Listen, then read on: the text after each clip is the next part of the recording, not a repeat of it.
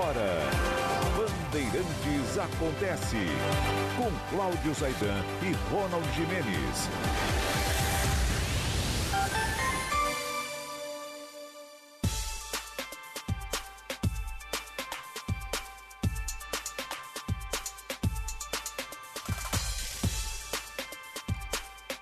Três horas mais 4 minutos, está no ar o Bandeirantes Acontece aqui pela Rádio Bandeirantes, pelas emissoras que compõem a rede Bandeirantes de rádios, emissoras afiliadas que formam essa grande cadeia aqui de rádios. Estamos também no aplicativo Band Play, Band Rádios, e com transmissão por imagens no nosso canal do YouTube, youtube.com/Rádio Bandeirantes Oficial. Começando mais um programa, mais uma edição do Bandeirantes Acontece. Hoje junto aqui na produção e coordenação a Ana Luísa Bessa, e teremos também daqui a pouquinho, né, Ana, os nossos convidados, né, os nossos entrevistados. A Ana vai contar aqui pro nosso ouvinte, mas eu lembro antes que os ouvintes podem, claro, interagir, mandar mensagem, participar aqui do programa, né? Mandando mensagem pelo nosso WhatsApp, o 11999048756. Tem aqui a vinhetinha que vamos colocar. 11999048756. Tá aí o nosso número do WhatsApp e também o nosso chat do YouTube.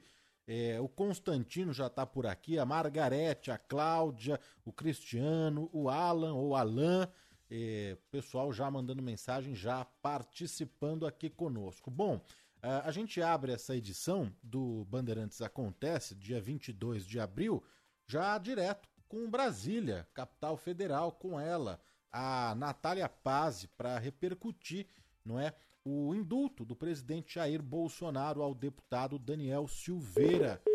Opa, caiu. Natália Paz caiu. A gente vai refazer aqui o contato, não é?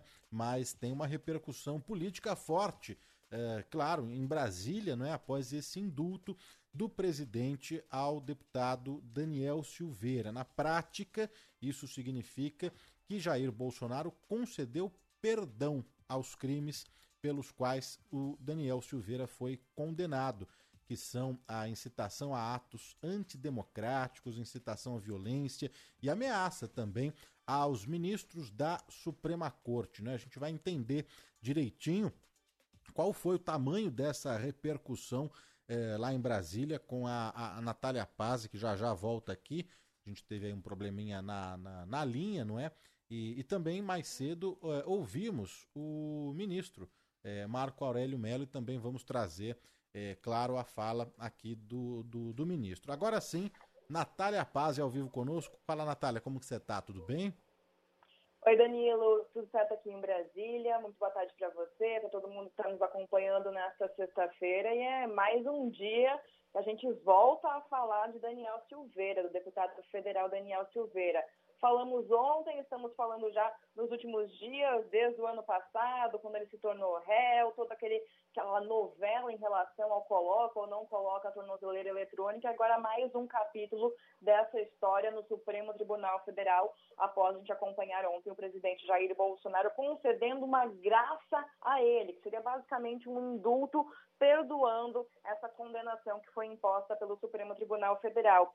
Só que, claro, né, Danilo, tudo isso repercute muito, repercute negativamente. A oposição já está cobrando, inclusive a Rede Sustentabilidade ingressou hoje mais cedo com uma ação no STF pedindo a suspensão do decreto editado pelo presidente Jair Bolsonaro.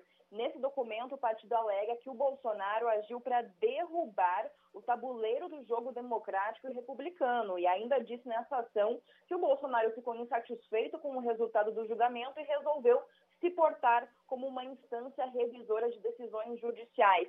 E não foi só a Rede, viu? Além da Rede, o Cidadania e o PDT, o partido de Ciro Gomes, acionaram também o STF com mais duas ações para tentar derrubar esse indulto. E a novidade é que há pouco foi sorteada a relatoria dessas ações. A relatora dessas três ações será a ministra Rosa Weber. Esse sorteio acontece no sistema automático do Supremo Tribunal Federal, e essa questão é muito importante porque a oposição estava com um pouco de medo, de receio que essa relatoria caísse nas mãos do ministro Nunes Marques, que foi o único a votar contrário à condenação de Daniel Silveira na última quarta-feira. Então agora a gente pode dizer que a oposição respira até um pouco mais aliviada com essa relatoria que está então nas mãos de Rosa Weber. Quem também entrou com uma ação no STF foi o senador Renan Calheiros. Ele também pede que seja suspenso esse indulto, mas essa ação dele ainda não teve uma relatoria escolhida. Além disso, a bancada do PSOL também protocolou um projeto numa tentativa de sustar esse perdão que foi concedido pelo Bolsonaro ao deputado Daniel Silveira. Os deputados sustentam que há um forte consenso na jurisprudência e também na doutrina jurídica brasileira que é contrário à proteção constitucional dos discursos de ódio. A gente apurou, Danilo, que essa manobra de Bolsonaro foi costurada em um acordo com ministros do Centrão, com lideranças evangélicas e também com deputados aliados. Com isso, o Bolsonaro tenta livrar o Daniel Silveira da pena estabelecida de prisão de 8 anos e 9 meses, que ele foi condenado pelo STF. Só que, de acordo com especialistas, essa medida do Bolsonaro não livra o Daniel Silveira da perda de direitos políticos por 8 anos. E daí, nesse ponto, a cúpula da Câmara, integrantes aliados do presidente Jair Bolsonaro e ministros do Centrão, como, por exemplo, Ciro Nogueira, que é chefe da Casa Civil, eles estão articulando uma maneira para que o Legislativo acione a Justiça, numa tentativa de permitir que Silveira dispute as eleições deste ano. Tem uma expectativa de que ele concorra a uma vaga no Senado Federal. Além disso, a Justiça Eleitoral também pode ser provocada nesse assunto. E para a gente lembrar que o nosso ouvinte, na quarta-feira, quando Daniel Silveira estava sendo julgado, o presidente da Câmara, o Arthur Lira, entrou com um recurso no STF para que a Corte defina que cabe ao Congresso Nacional decidir sobre perda de mandato. Essa manobra do Lira também faz parte deste acordo do Bolsonaro com o Centrão, com lideranças evangélicas, com todos esses aliados nessa tentativa de salvar o Daniel Silveira. Agora, então, mais uma vez o STF sendo acionado para ver se, de fato, esse indulto vai ser derrubado ou se ele vai ser mantido, até mesmo porque tem uma quebra de cabeça aí de especialistas que muitos dizem que essa medida do Bolsonaro é legal, outros dizem que não. Vai caber ao STF definir o futuro novamente de Daniel Silveira. Tem pessoas que estão ali também especulando que a ideia é que a própria Câmara ou algum parlamentar aliado, né, ingresse com uma ação direta de inconstitucionalidade no Supremo Tribunal Federal, né, Natália, sobre esse tema. A Justiça Eleitoral também deve ser provocada, não é? Fontes do Planalto parecem que também estão ali apontando o ministro da Casa Civil, Ciro Nogueira, que parece que se comprometeu a articular a apresentação desse recurso por aí, não? É isso, até mesmo porque esse acordo, essa manobra do Bolsonaro não foi tomada de uma hora para outra, a gente pode ter sido surpreendido ontem à noite com isso, mas ela veio sendo articulada já há alguns dias, até mesmo com a expectativa do julgamento do Daniel Silveira na última quarta-feira, que já era dado como certa essa condenação. A gente só não sabia ao certo como seria o placar, até mesmo fomos surpreendidos pelo voto de André Mendonça, que tinha uma expectativa primeiro de pedir vista, mais tempo para análise, depois tinha uma expectativa de que ele votaria a favor de Daniel Silveira, mas na verdade ele votou contra o Daniel Silveira com uma pena menor de 2 anos e pouco de reclusão em regime aberto, mas acabou aí surpreendendo até mesmo o presidente Jair Bolsonaro. Daí vieram fazendo ao longo dos últimos dias essa articulação dentro do Palácio do Planalto com a cúpula da Câmara, esses aliados aí da Câmara dos Deputados e também com esses ministros do Centrão, como por exemplo o Ciro Nogueira, que é um fiel escudeiro aí do presidente Jair Bolsonaro, está sempre ao lado dele, tem muita articulação dentro do Congresso Nacional e agora tem essa expectativa de que eles entrem com essa ação também no Supremo Tribunal Federal, justamente questionando esse ponto, e também a Justiça Eleitoral pode ser provocada. Então, de todas as partes, está tendo esse questionamento da parte da oposição para que essa graça constitucional, esse perdão constitucional, seja derrubado imediatamente e seja levado para plenário. Tem também o governo pressionando para que a decisão do Bolsonaro seja mantida. Tá aí, Natália Paz, ao vivo, direto de Brasília. Obrigado, bom trabalho e bom fim de semana para você, hein, Natália? De plantão, estaremos aqui, viu, Danilo? Até uma próxima. Um abraço grande. Tchau, tchau. A gente segue falando, repercutindo aqui esse caso, não é? o Supremo Tribunal Federal deveria ter respeitado a imunidade parlamentar do Daniel Silveira. Essa é a opinião do ex-ministro do Supremo Tribunal Federal, Marco Aurélio Mello, que foi entrevistado hoje mais cedo aqui na Rádio Bandeirantes. O Daniel Silveira foi condenado a 8 anos e 9 meses de prisão, além da perda dos direitos políticos, por atacar poderes e ameaçar ministros da corte. Após essa sentença, o presidente Jair Bolsonaro concedeu esse indulto individual ao parlamentar com o perdão pelos crimes cometidos. Para o ex-ministro do STF, claramente Daniel Silveira cometeu atos ofensivos que quebram o decoro parlamentar, mas não cabia aos ministros a decisão de condená-lo. Vamos ouvir aqui. Não teria ocorrido um impasse se o Supremo tivesse batido o martelo no sentido de reconhecer a plena eficácia do artigo 53 da Constituição Federal. Os deputados e senadores são invioláveis por opiniões, palavras e votos que venham a proferir. Quando o Supremo avançava e invadia uma seara que não era dele, lançava um bumerangue que poderia voltar à própria testa. Caberia à Casa Legislativa apreciar em processo considerado decoro essa postura do deputado federal, mas não ter-se uma decisão judicial substitutiva da Câmara dos Deputados. Para Marco Aurélio Mello, o presidente acabou consertando uma situação por via imprópria e colocou o STF em uma situação delicada. Eu diria, num linguajar bem carioca, que o presidente da República acabou consertando, uma situação por via imprópria. Agora, o indulto é sempre um ato coletivo. Evidentemente, o Supremo ficou numa situação um pouco difícil e precisará se pronunciar a respeito. Eu acredito, então, até que seja provocado para examinar aí o acerto ou desacerto do ato do chefe do Executivo Nacional. Já o jurista e ex-ministro da Justiça, Miguel Reale Júnior, avalia que o deputado Daniel Silveira cometeu um crime fora do âmbito do mandato dele como parlamentar, o que abre espaço para a atuação do STF. Ele não estava falando sobre questões relativas ao exercício do mandato, ele estava ameaçando as instituições democráticas. Dizer que cabe à Câmara decidir se ele praticou um crime, o objeto desse fato tem que ser submetido à justiça e não à Câmara. A Câmara não está. A Câmara pode julgar o problema do decoro. São duas coisas completamente, dois âmbitos completamente diferentes. O fato da Câmara julgar o decoro não exime, não interrompe a competência, a atribuição da justiça de julgar o crime.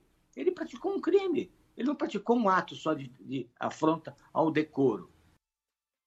O jurista Miguel Reale Júnior explica que o perdão concedido pelo presidente Jair Bolsonaro não interfere na perda de direitos políticos de Daniel Silveira.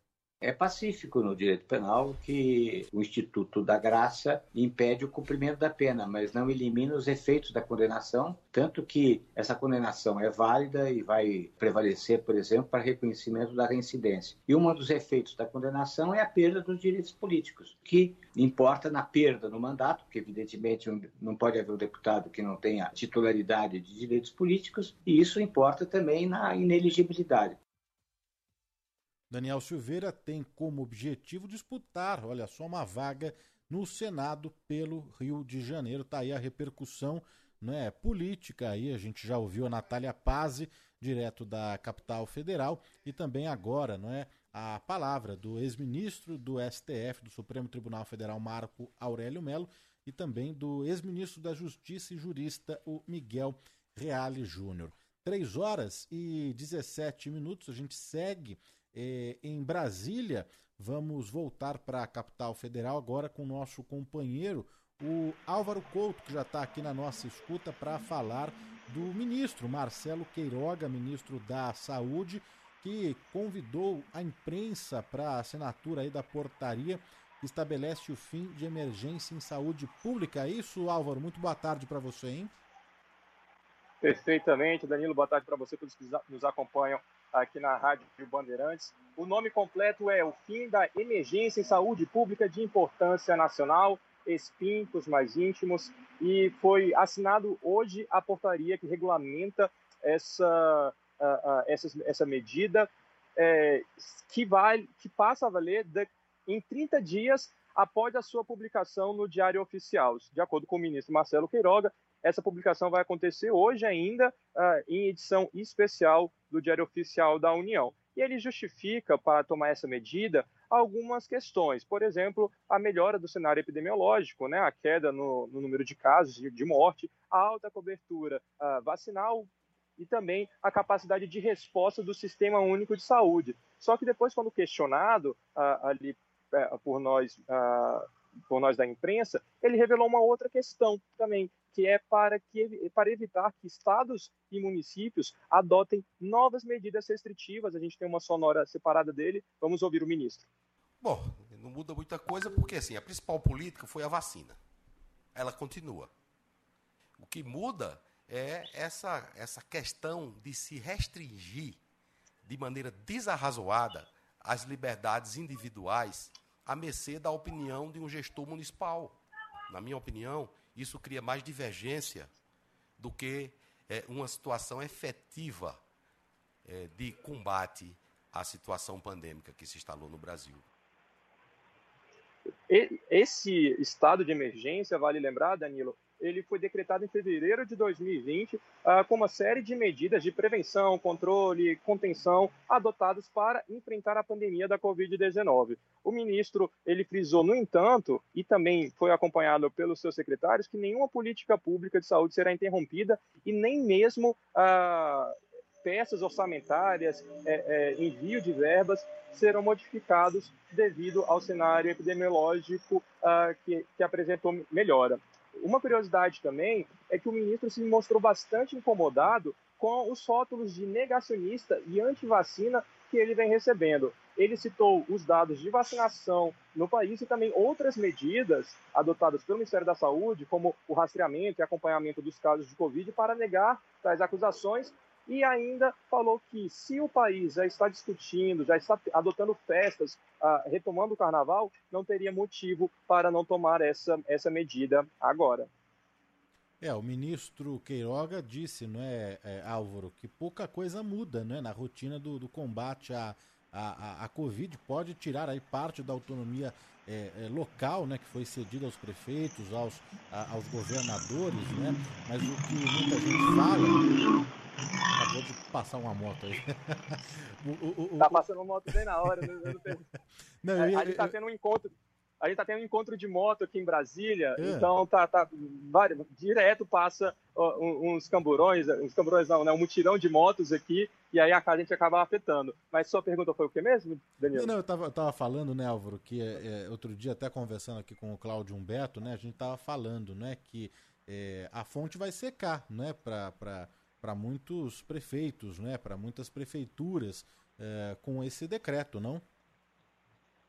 Olha, Danilo, o que acontece? O secretário executivo, Rodrigo Cruz, ele fez questão de exaltar que o estado de calamidade pública foi encerrado em dezembro de 2020. Então, desde janeiro de 2021, não tem mais essa situação de calamidade pública. E, portanto, ele até mostrou um gráfico quanto a isso, os recursos passados pelo Ministério da Saúde para o enfrentamento da Covid às secretarias municipais e estaduais de saúde diminuiu bastante, porque era nesse decreto de calamidade pública que estavam as principais peças de envio de verbas e recursos aqui do Ministério da Saúde.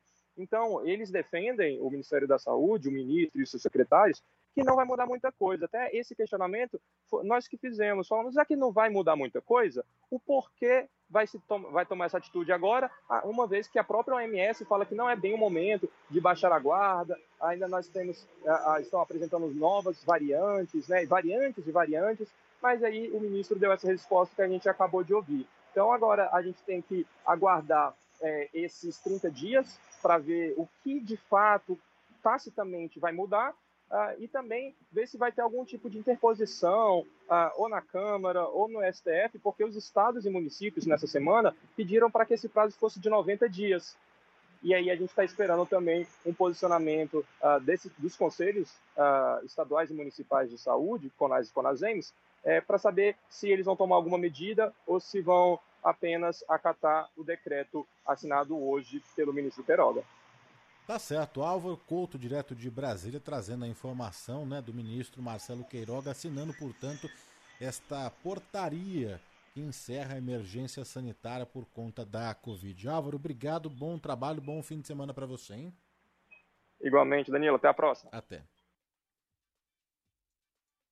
3h24, daqui a pouquinho tem entrevista aqui no Bandeirantes Acontece. A Ana Luísa Bessa vai passar para a gente, não é?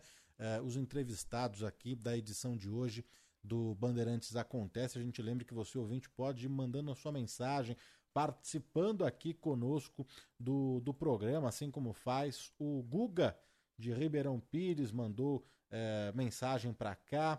A Vander, de São José dos Campos também, Cida Alonso, da Zona Leste, aqui de São Paulo, o Joseph P. Santos também mandou mensagem pelo nosso WhatsApp, quem está aqui no chat com a gente, o Fábio Iúquio, o Celso, o Rodrigo, a Cida Luzumira, Marco, Kátia Martins, pessoal mandando mensagem, interagindo, participando, e em instantes tem aqui uma entrevista para os nossos ouvintes aqui no Bandeirantes Acontece.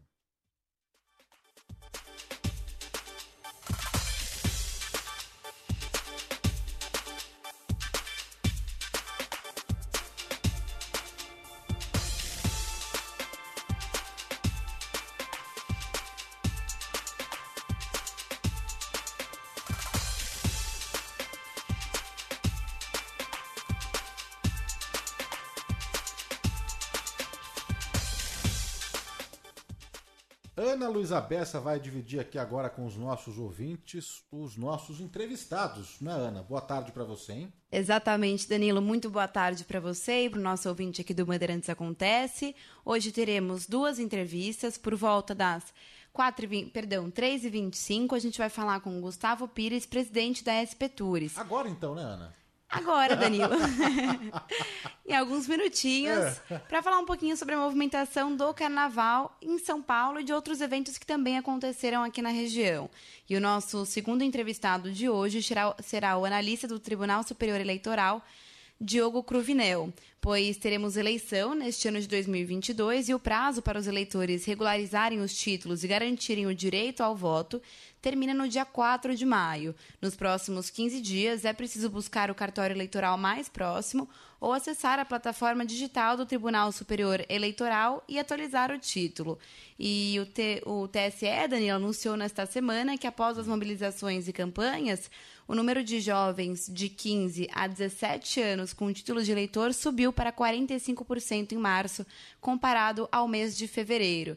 No entanto, o Brasil registrou o menor número de adolescentes eleitores desde março de 2004.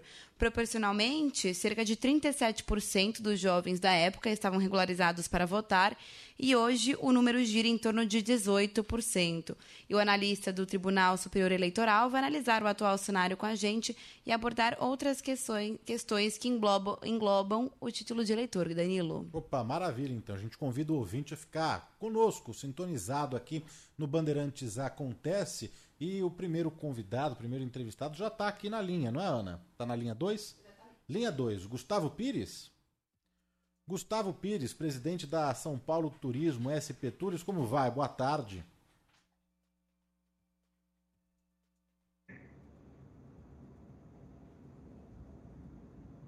Gustavo Pires, nos ouve?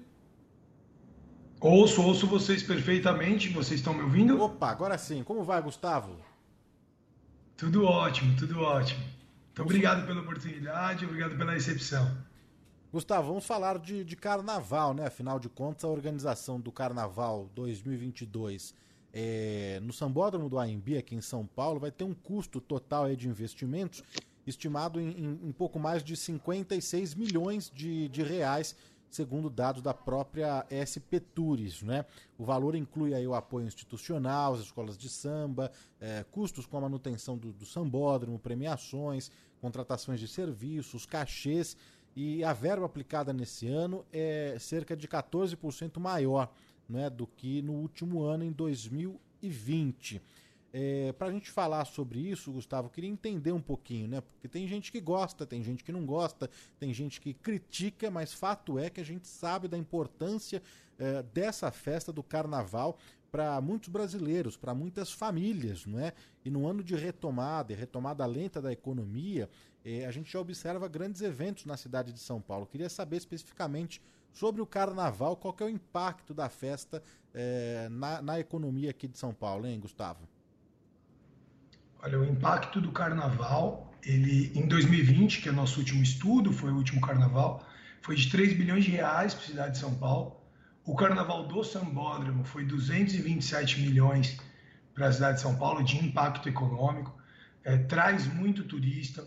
O Carnaval, ele é um evento que tem um apelo social, turístico e econômico muito importante para a cidade de São Paulo. Então, esse investimento que a Prefeitura faz, tanto de apoio institucional, quanto repasse à Liga e UESP, quanto de infraestrutura, ele traz de volta para a cidade números muito maiores do que os números investidos. Então, a Prefeitura fez um investimento de 57 milhões nesse ano, e o impacto econômico do Sambódromo só é de 227 milhões de reais. Lembrando que na infraestrutura, a pedido do prefeito Ricardo Nunes, foi algo que ele nos cobrou bastante. A gente tem hoje um sambódromo 100% acessível. Então, é uma gestão inclusiva e é um carnaval para todos. Festa democrática do povo, não poderia ser diferente. Ô Gustavo, mas esse aumento aí de 14,4%, claro que tem também o impacto, tudo que gera ali a folia, né? Mas ele foi maior nesse ano por qual motivo? A pandemia influenciou de alguma forma?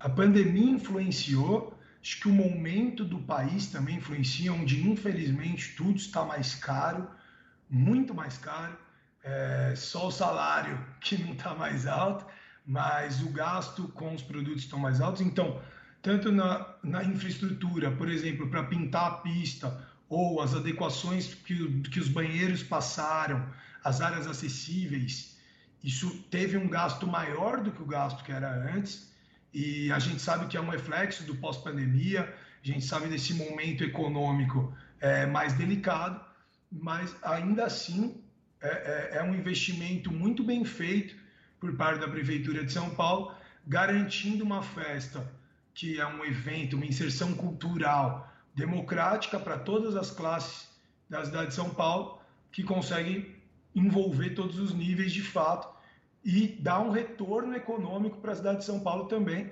Lembrando que São Paulo hoje está com aproximadamente 60% da rede hoteleira ocupada. Ô Gustavo, aquele valor de 227 milhões de retorno em forma de impostos, investimentos aí na cadeia produtiva, isso em 2020, porque é o último dado que a gente tem, esse valor é somente do Sambódromo do AMB, é isso? Isso. O impacto econômico do Carnaval como um todo para a cidade de São Paulo é de aproximadamente 3 bilhões, é de 2 bilhões 970 milhões. E o do Sambódromo, só o do Sambódromo ali, restrito, é de 227 milhões de reais. Um dado importante também, que eu gosto de trazer muito, o último estudo do Observatório de Turismo, que está dentro da São Paulo Turismo, nossa companhia, ele traz que a geração de emprego do Carnaval é de aproximadamente 5.500 pessoas. Então também é mais um dado aí que reforça o impacto econômico que traz para a cidade de São Paulo. Então, esse ano, em 2022, a gente vai ter ali, não sei se um prejuízo, não sei se é essa palavra, mas já que a gente não tem o carnaval de rua acontecendo, não é? Tem também, não tem esse valor entrando todo, não é, Gustavo? De 3 bilhões, não é isso? Sim. Esse valor seria com o carnaval de rua acontecendo na mesma época. A gente sabe que existe a negociação da Prefeitura de São Paulo com os blocos para tentar fazer no segundo semestre uma espécie de esquenta, que seria um carnaval de rua fora de época, já um esquenta para o que seria o carnaval de 2023, que, conversando com o prefeito Ricardo Nunes, vendo os outros secretários responsáveis, Secretaria de Cultura, Subprefeitura, Segurança e Saúde. O prefeito quer que o Carnaval de Rua de São Paulo, de 2023, acontecendo em fevereiro, seja ainda maior do que o de 2020, que já foi o maior carnaval do Brasil. São Paulo conseguiu chegar a ser o maior carnaval do Brasil em 2020. Esse impacto de 3 bilhões engloba o Carnaval do Sambódromo e o Carnaval de Rua. Acontecendo mesmo fora de época no segundo semestre, a gente sabe que o Carnaval de Rua de São Paulo tem tudo para gerar um impacto econômico muito positivo, mesmo numa data típica. A discussão que estava na mesa era por volta aí de julho, não é isso? Você sabe se essa data é a perspectiva mesmo que está mantido? Tem alguma outra negociação aí em andamento, Gustavo? A proposta da Prefeitura de São Paulo, através da Secretaria de Cultura, é que o Carnaval de Rua seja realizado na data, no final de semana de 16 de julho. Aí você consegue ter um tempo hábil para o planejamento do Carnaval de Rua, tudo que engloba o Carnaval de Rua, que de fato é um evento muito difícil de se fazer, que vale todo o esforço, com certeza. E a ideia da Prefeitura é que os foliões consigam ter toda a segurança possível para fazer uma festa ainda mais bonita no Carnaval de Rua em julho. Então, como fomos prudentes durante toda a pandemia, acho que a Prefeitura de São Paulo deu show, o prefeito Bruno Covas, o prefeito Ricardo Nunes e o secretário Edson Aparecido, que foi o secretário de Saúde com os dois prefeitos, são responsáveis por tornar São Paulo a capital mundial da vacina e agir sempre preservando a saúde e a segurança. Então, os blocos podem contar com a Prefeitura, caso aceitem essa proposta para o dia 16 de julho, eu acho que deveriam aceitar, para garantir que os foliões tenham segurança e a gente continue preservando a saúde, que é o mais importante. Gustavo, é evidente quando a gente fala de carnaval, aquilo que eu comentei, né? Tem gente que critica, tem gente que gosta, que aproveita a folia, é a economia girando também, é o dinheiro, são postos de trabalho. Mas quando a gente fala em blocos de rua, no carnaval de rua, ele impacta diretamente também a vida ali do paulistano que precisa se deslocar para a cidade de São Paulo. É um assunto que sempre vem à tona, a permanência da folia na cidade, ocupando aquelas vias todas importantes, né? A Rebouças, Faria Lima, Avenida Brasil, a Consolação, entre outros trechos ali, e até o deslocamento da festa para um espaço como o Autódromo de Interlagos, né? Você está falando aqui para a gente que existe a expectativa de que no ano que vem, 2023, a festa seja maior, não é? Tenha mais blocos, mais pessoas, que seja de fato o maior carnaval de rua do Brasil. Existe também alguma negociação nesse sentido de levar a folia para algum outro espaço, como o Autódromo de Interlagos? Maior em 2023 e ainda mais organizado. Lembrando que em 2020 a gente já teve uma ação de CT, Secretaria de Subprefeituras, limpeza da cidade de São Paulo, que foi perfeito. Os blocos acabavam em determinado horário, enquanto o trio e o cordão ia levando as pessoas para a área de deslocamento.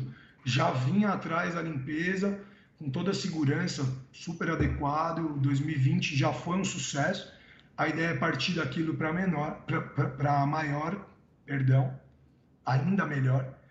E nós, sobre, por exemplo, o autódromo é um equipamento público, tem totais condições de receber os blocos de carnaval.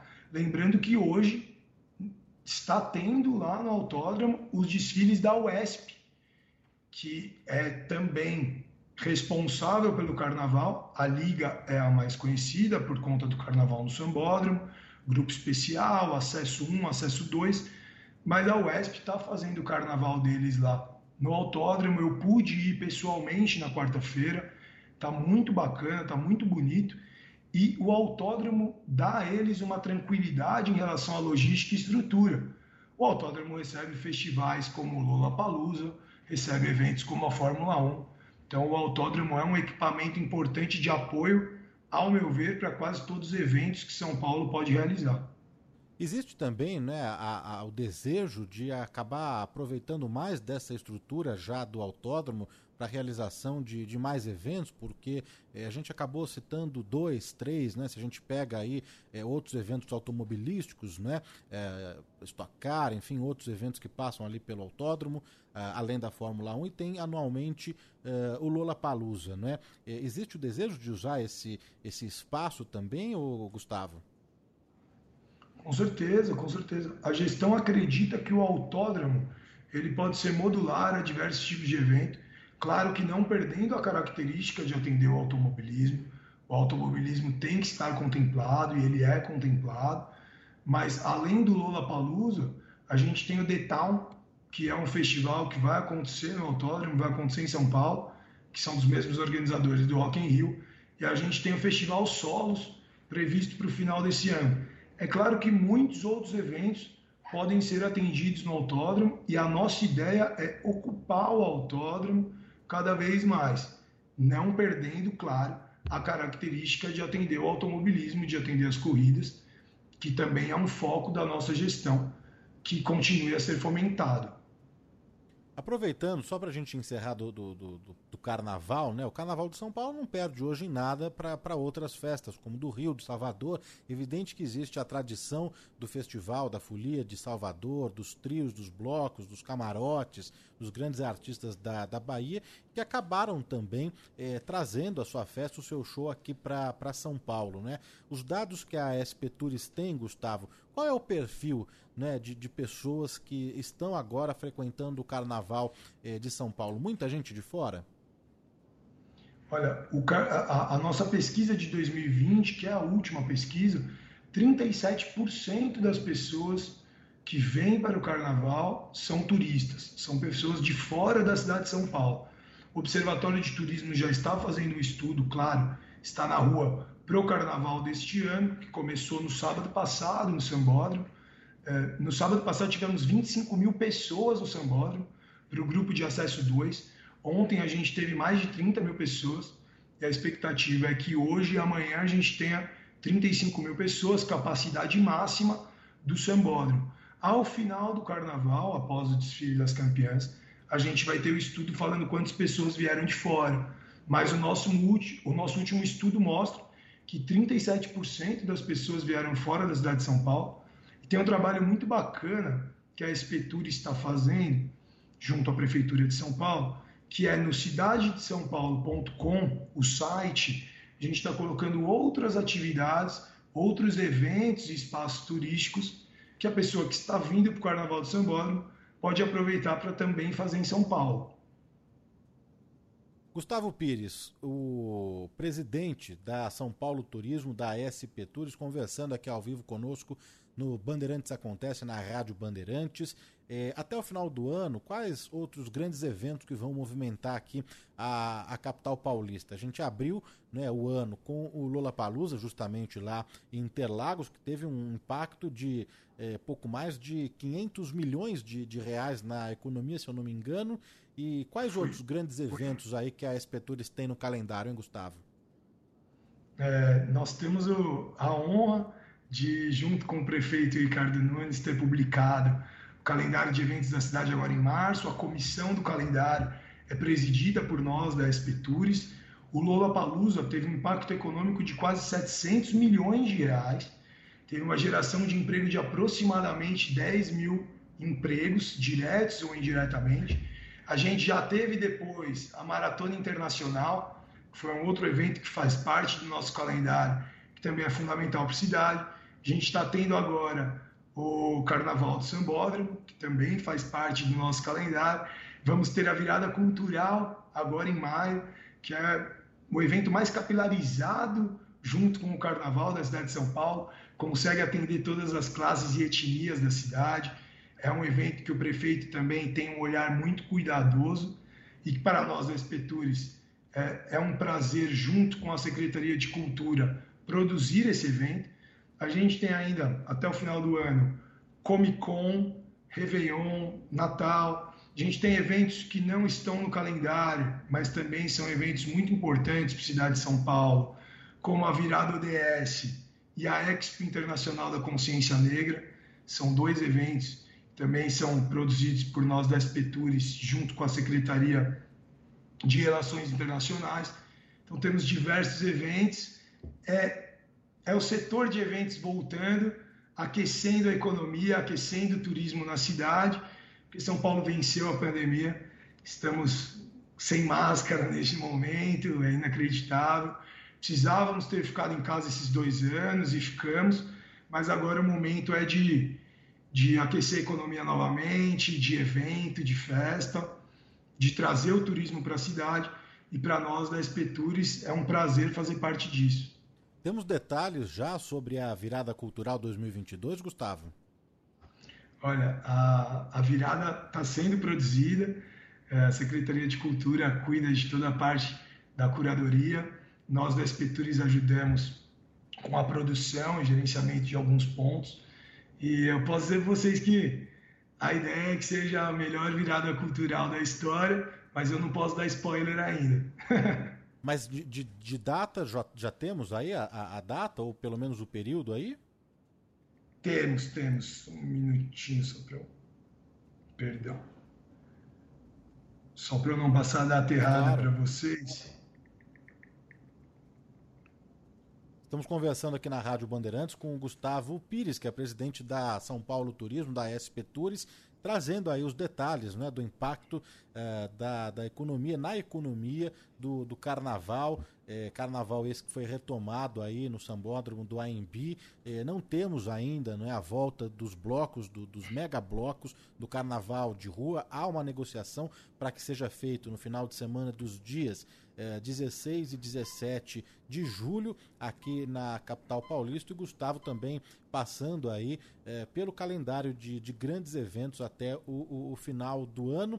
E a virada cultural é um evento que mexe muito também com a cidade, normalmente acontece ali, são vários palcos montados, né? Mas normalmente ali na Avenida São João, no Largo do Aroche, na Praça da República, em alguns outros pontos também de São Paulo. E a data a gente já tem, Gustavo? Já, a data é 28 e 29 de maio, da Virada Cultural. Lembrando que ela acontece em todos os pontos da cidade de São Paulo, atende todas as regiões.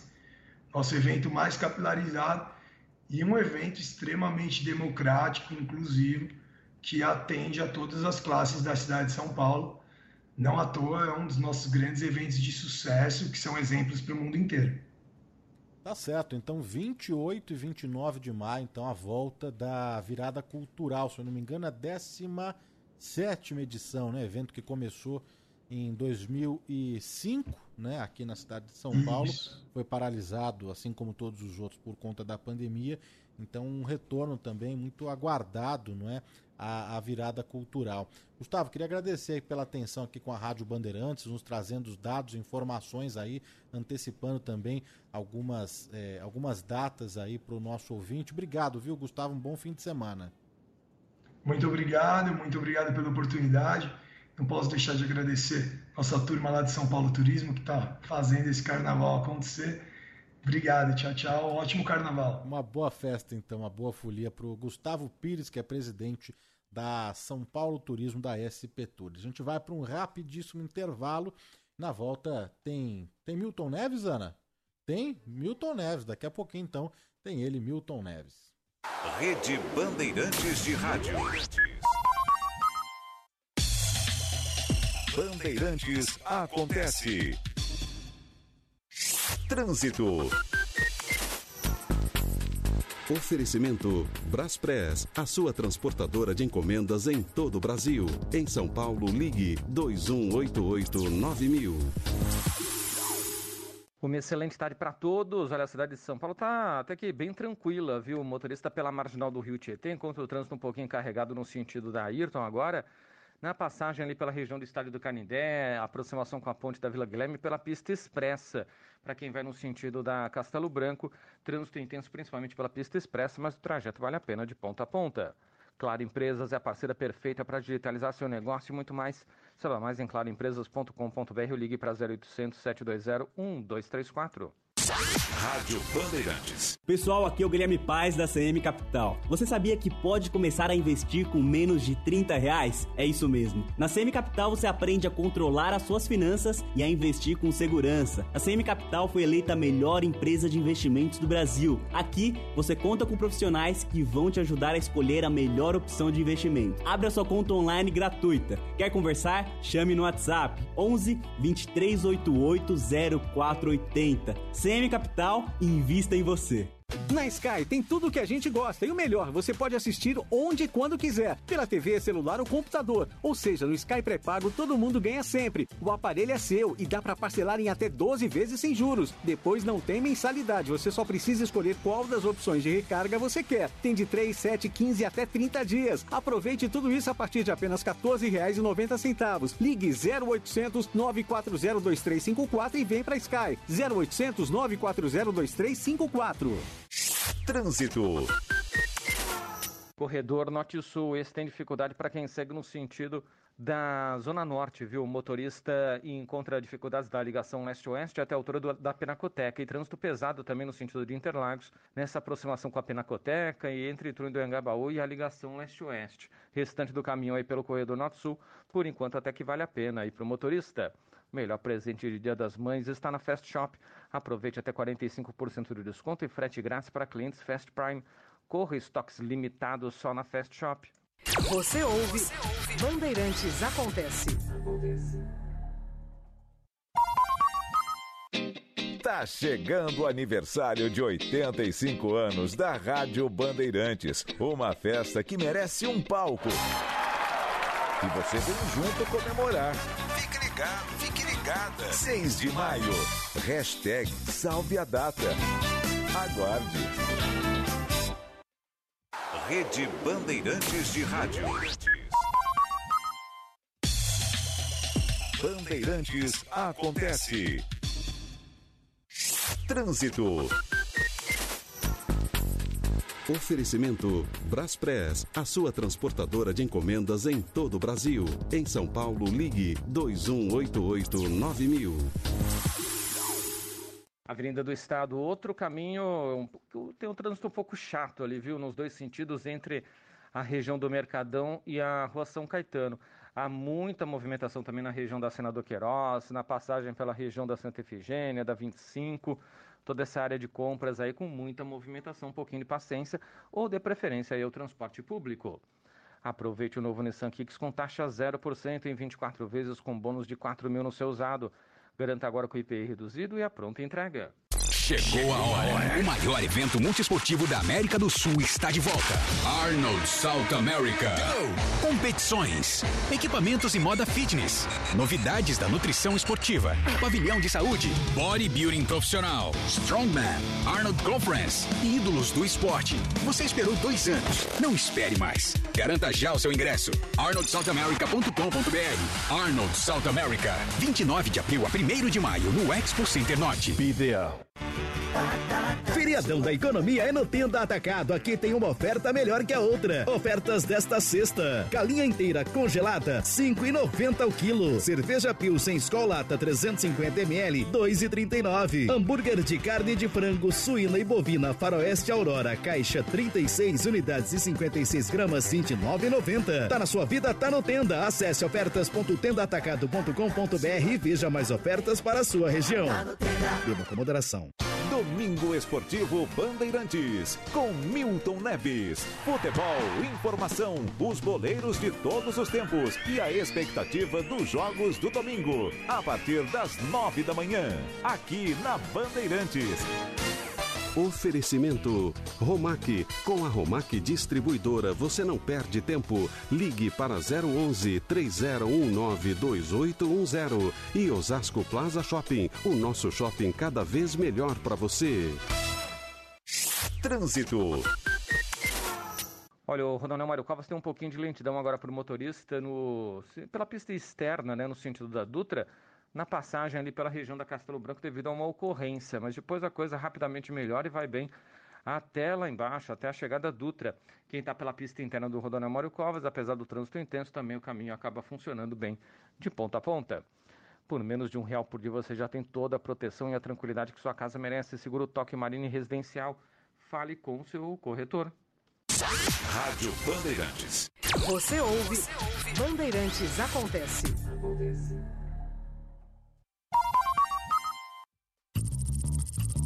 Ouvido na Bandeirantes, 85 anos. Conhecer a história ontem para compreender a construção do nosso tempo hoje e estarmos preparados para o que vem pela frente amanhã. Leva a bola para Milton, tocou pro gol. Pelé defendeu, soltou a bola.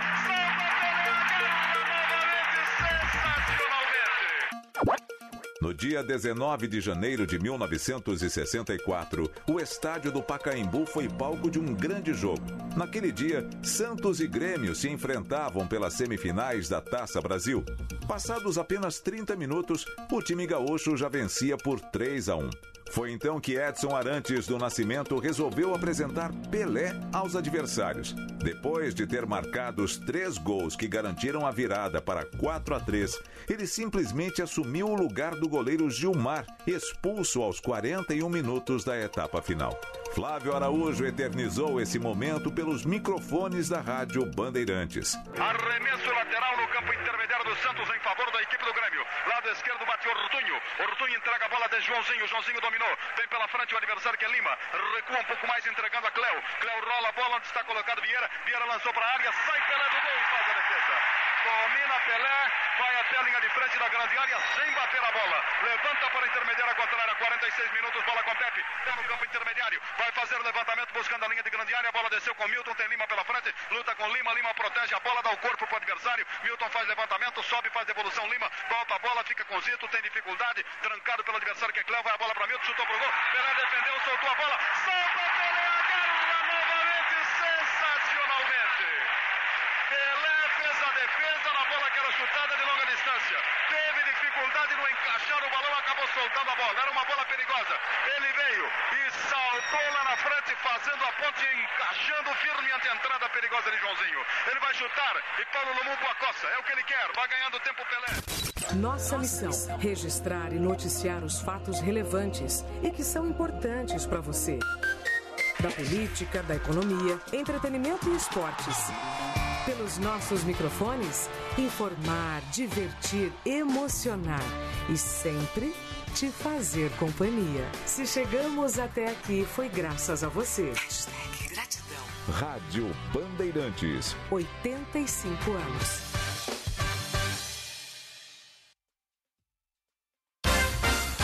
Agora, lá vem o comentário, a opinião de Milton Neves.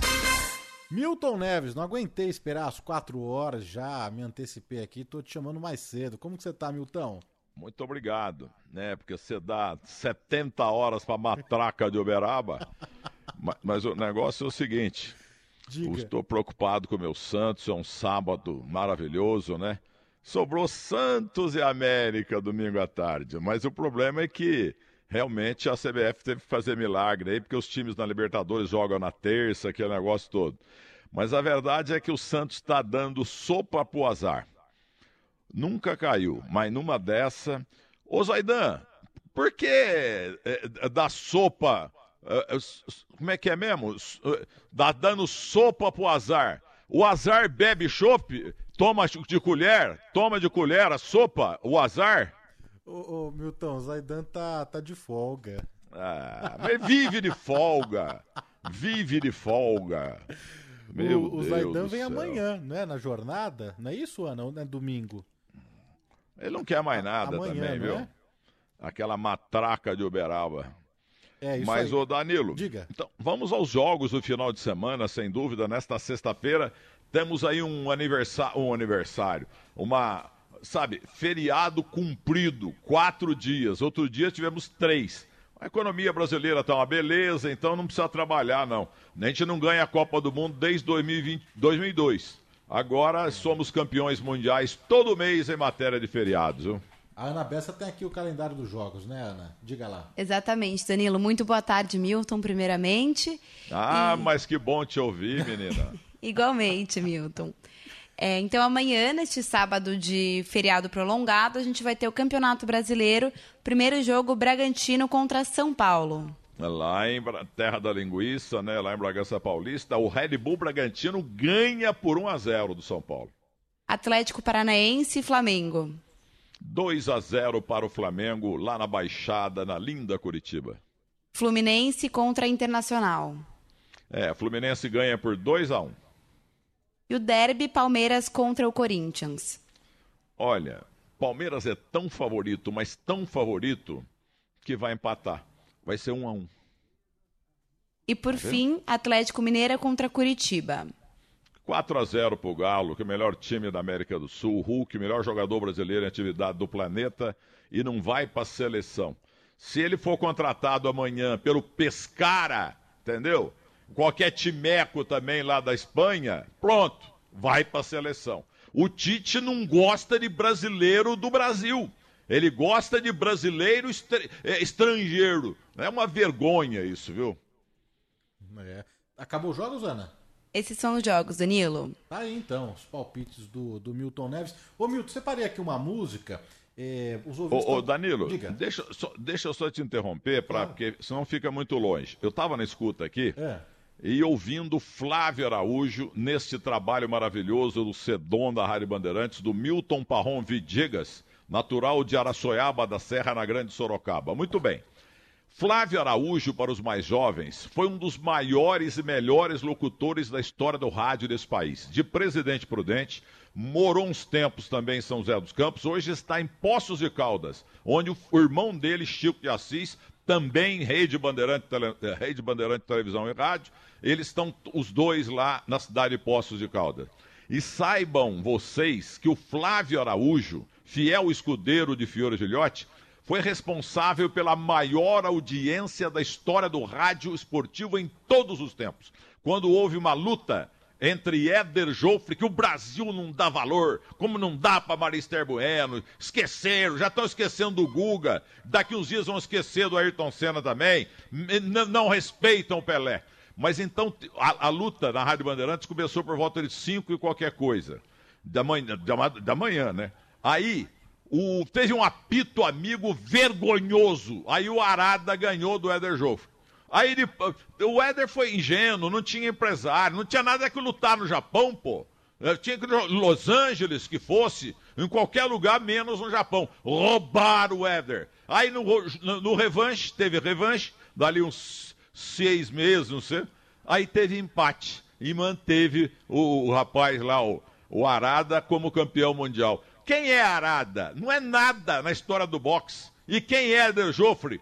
Pelé do boxe. E o Brasil não dá, respeito a ele. É uma vergonha esse país, viu?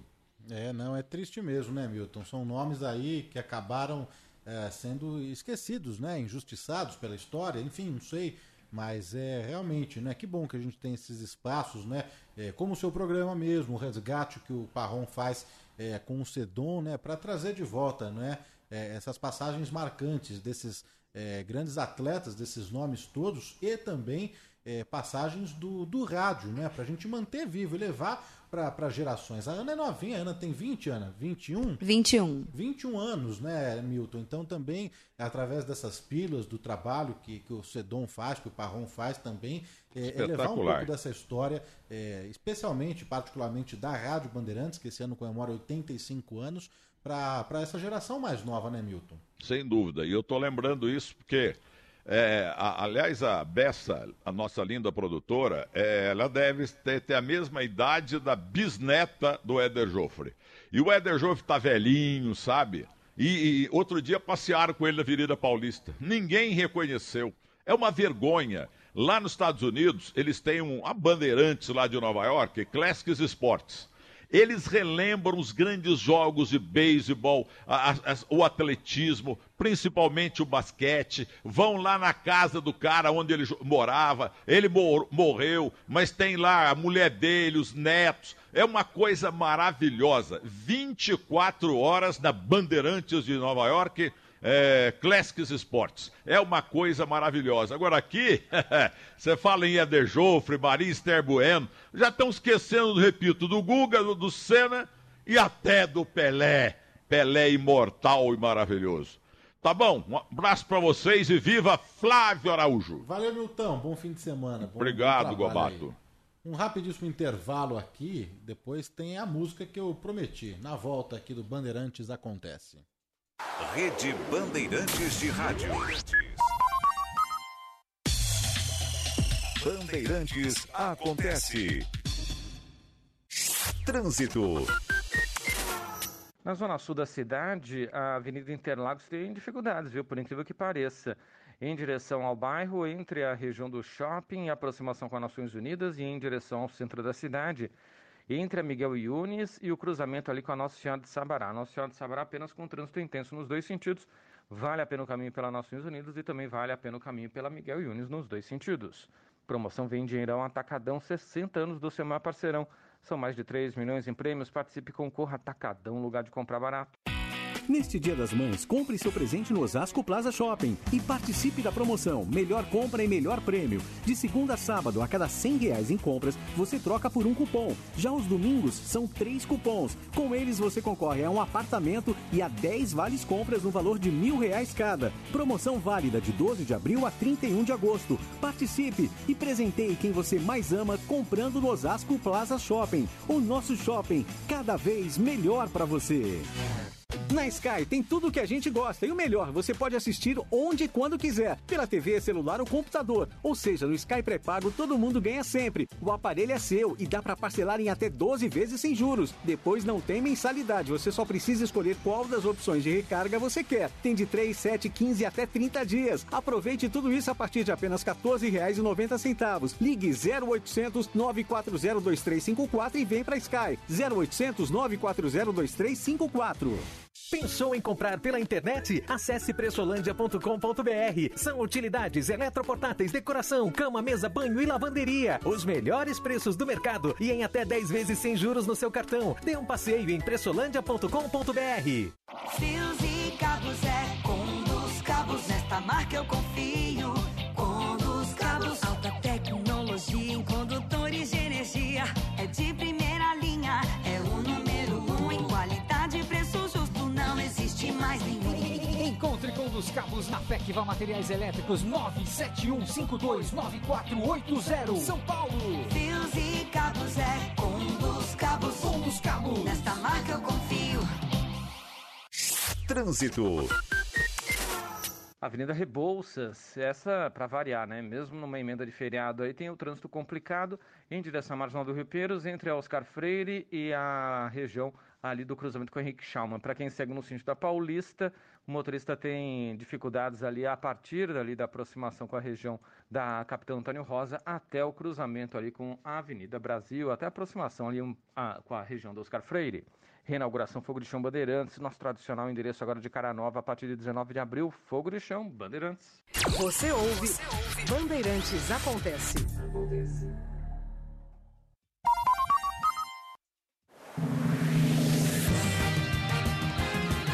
Mundial de Fórmula 1, na Bandeirantes. Oferecimento nova Renault Oroch, agora com motor turbo. Filco, tem coisas que só a Filco faz pra você. Ipiranga, concorra a ingressos pro Rock in Rio com quilômetros de vantagens.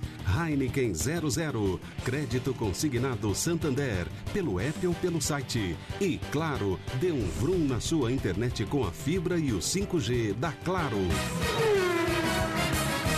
Max Verstappen é o mais rápido da sexta-feira e larga da pole position na corrida sprint que acontece neste sábado no Grande Prêmio da Emília-Romanha em Imola. Charles Leclerc é o segundo colocado e Lando Norris sai da terceira posição. Lembrando que a corrida sprint é uma corrida curta que acontece no sábado, cujo resultado define a ordem de largada da corrida principal que está prevista para o domingo.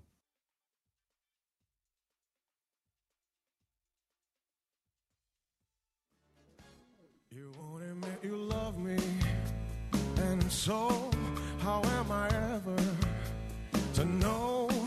You only tell me, perhaps. Y así pasan los días y yo desesperando y tú con desesperación.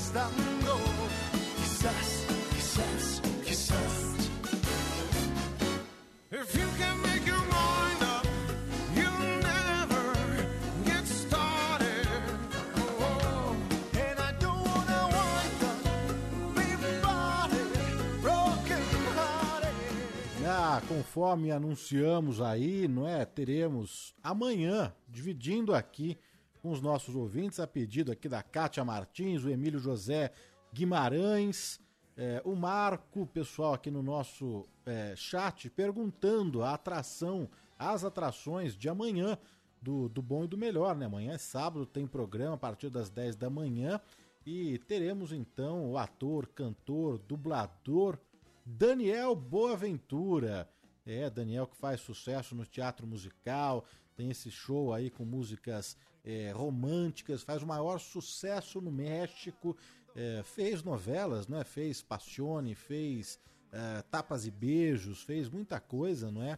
Cinema também, ele fez o filme da Hebe, ele interpretou o Silvio Santos. Então teremos muita música e muita história com Daniel Boaventura.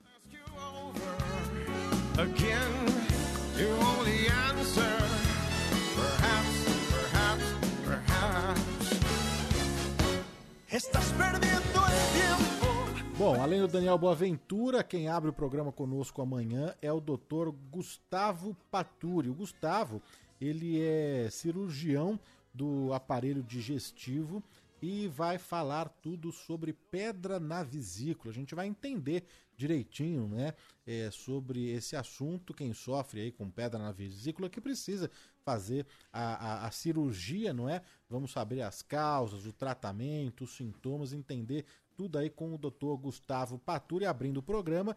E na sequência, Daniel Boaventura, que está em cartaz, viu, Ana Luísa Bessa, aqui em São Paulo, no Teatro Renault, com o musical Família Addams, ao lado da Marisa Horte, não é? Então, Gustavo Paturi e Daniel Boaventura, colocar aqui mais um trechinho para os nossos ouvintes. Como se fuera esta noche a última vez. Bésame, bésame mucho, que tengo miedo a perderte, perderte después. Bésame, bésame mucho. Muito bem, tá aí então as atrações de amanhã do Bom e do Melhor. A gente segue aqui no Bandeirantes Acontece com muita informação, muita notícia, prestação de serviço e entrevistas. O Diogo Cruvinel, analista do Cruvinel, o Diogo Cruvinel já está conosco aqui, analista do TSE. Muito boa tarde, Diogo. Obrigado aqui por atender a Rádio Bandeirantes. Olá, boa tarde. Como vai, Danilo? É um prazer para mim atender vocês e todos os ouvintes da Rádio Bandeirantes. Diogo, o Tribunal Superior Eleitoral anunciou, né, que após mobilizações, campanhas direcionadas, o número de jovens naquela faixa de 15 a 17 anos com o título de eleitor subiu, né? É isso mesmo, Diogo? Essas campanhas, elas conseguiram reverter aí para cima as pessoas que tiraram, os jovens que tiraram o título? Sim, mas é importante a gente alertar para umas informações aqui. A gente vem reparando que nos últimos 10 anos, o número total de jovens nessa faixa etária aí, de 16 a 18 anos, vem diminuindo, e vem diminuindo por alguns motivos que a gente consegue identificar. Mas a questão é que, com essa campanha que o TSE vem fazendo para incentivar o alistamento de novos jovens a tirar o seu título de eleitor, o número esse ano, em 2022, de novos títulos, ele é maior do que nos anos anteriores. Então, são duas informações importantes aí para a gente ver. Existe uma tendência de queda no número total de jovens eleitores ao longo dos últimos anos, mas existe um aumento muito significativo nesse ano de 2022.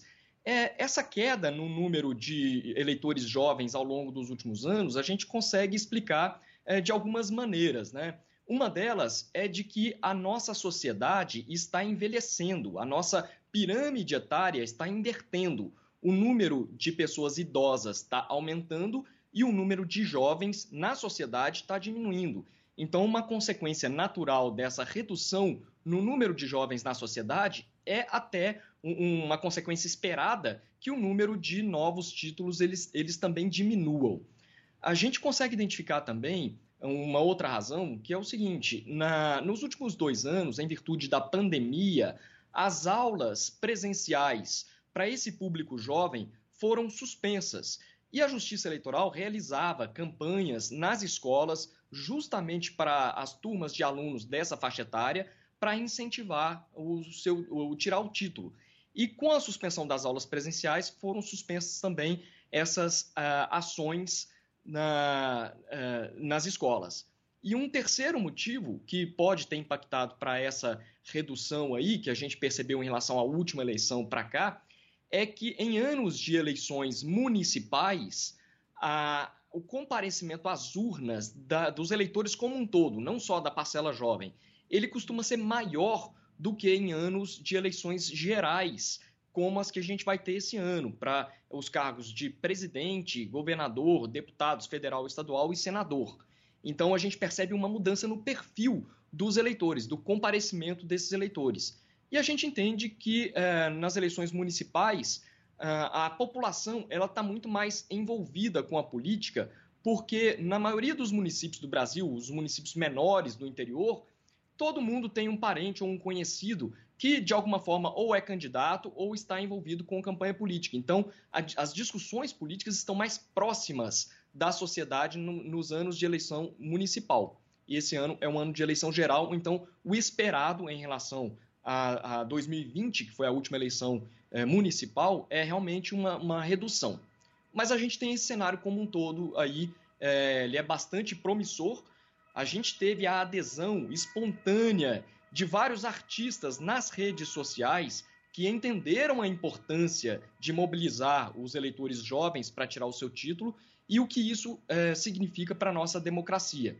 E atendendo ao chamado desses influenciadores, dessas celebridades, desses artistas, a gente percebe um aumento muito grande no número de jovens que estão solicitando o seu primeiro título. Diogo, você acredita que esse é o caminho, então, conversar mais com esse público, não é? Que são os influenciadores, são os artistas, que estão diretamente relacionados mesmo com essa faixa etária, com esse público, que conversam ali nas redes sociais, nas plataformas todas. Você acha que esse é o caminho, uma campanha mais nichada, focada, direcionada, do que às vezes grandes campanhas, né, a nível nacional, e que às vezes você não consegue falar diretamente com o eleitorado mais jovem? Você acha que a tendência é por aí, então?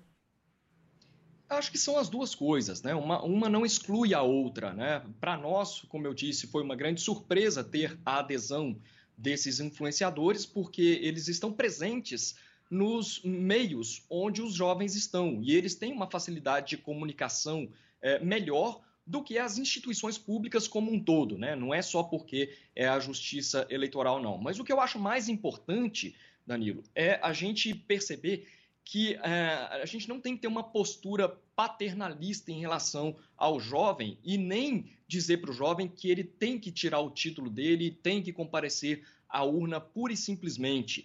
É muito mais importante para a democracia que o jovem tenha consciência de que o exercício do voto dele é um fator de transformação na sua realidade local.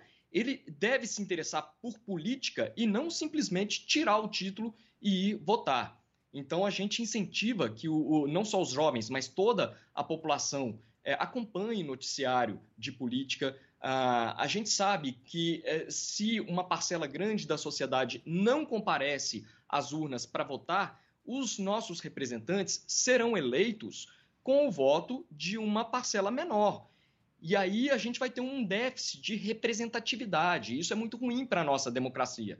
O ideal é que a gente tenha o maior número possível de pessoas fazendo as suas escolhas, comparecendo às urnas de maneira consciente.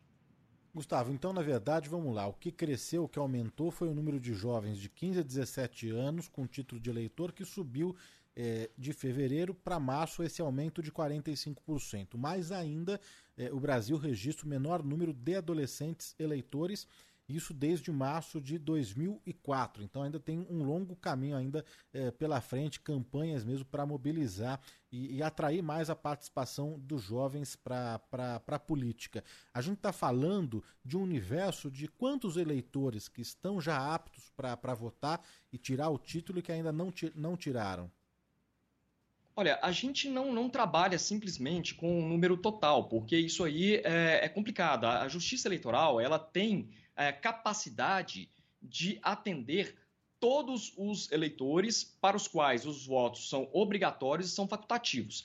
Esses eleitores na faixa de 16 e 17 anos, ou que tenham 16 e 17 anos no dia 2 de outubro, que é o dia do primeiro turno das eleições, eles têm um voto facultativo. E eleitores de 18 a 70 anos têm um voto obrigatório. Acima de 70 anos, volta a ser facultativo. Então, a Justiça Eleitoral ela não se preocupa, por exemplo, com metas ou expectativas. A gente está preparado para atender todos os jovens dentro dessa faixa etária que queiram tirar o seu primeiro título. Então, só para respondendo a sua pergunta aí, a gente tem de novos títulos no ano de 2022, no mês de fevereiro, de 15 a 17 anos, mais ou menos 200 mil novos títulos. E no mês de março, a gente teve 290 mil novos títulos. Então, aí, essa subida que você mencionou de 45% a mais. E a faixa etária que mais subiu foi a dos 15 anos, né? É o pessoal que vai ter 16 anos no dia 2 de outubro, já vai poder votar, portanto, né, de maneira facultativa, que teve um aumento de 88,5%, é muita coisa.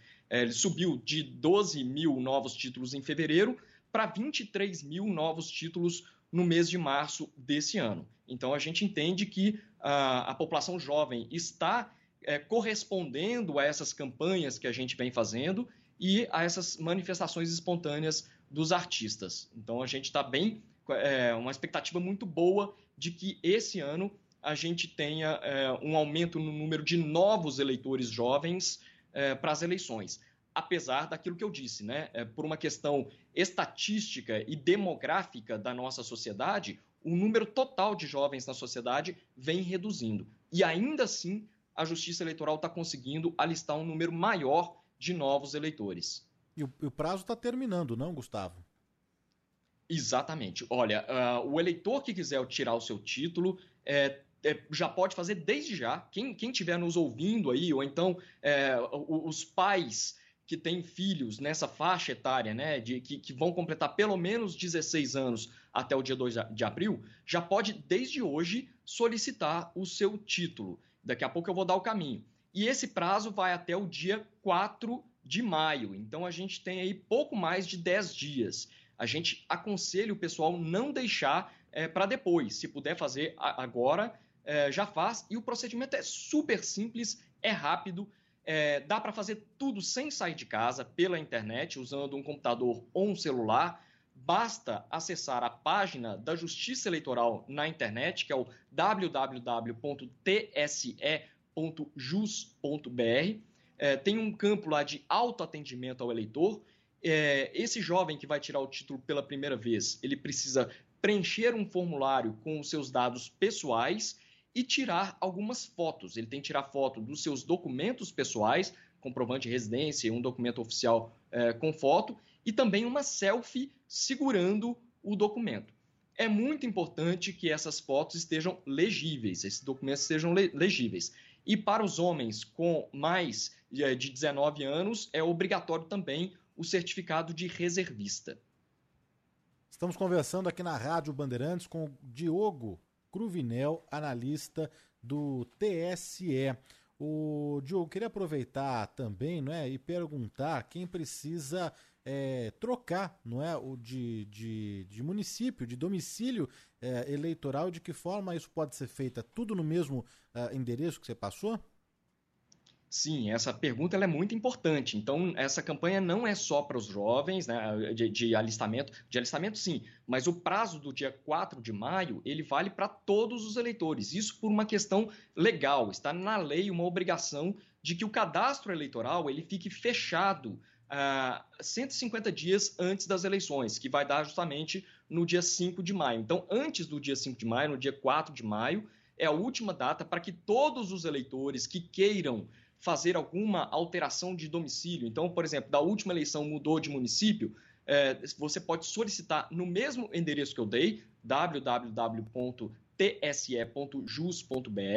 vai lá no atendimento ao eleitor. A diferença é que não é para tirar um novo título e sim para atualizar o título já existente. Aquela pessoa que mudou de domicílio dentro do mesmo município também pode solicitar a alteração no seu local de votação para que fique mais fácil, fique mais cômodo, né? A pessoa, importante falar também aqui, pessoa que tenha alguma deficiência ou então que tenha adquirido alguma deficiência, por exemplo, de locomoção, a pessoa teve um acidente e vai precisar de algum atendimento especial no dia das eleições, ela pode também informar à Justiça Eleitoral para que a gente faça a transferência do local de votação dela para um local que seja mais acessível, né? O acesso dela seja mais fácil.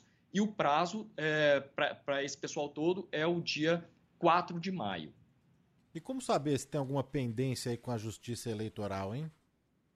Também dá para consultar tudo pelo site, no mesmo caminho, e aí no caso emissão de certidão ao eleitor, o eleitor ele vai ver se ele tem alguma pendência ali.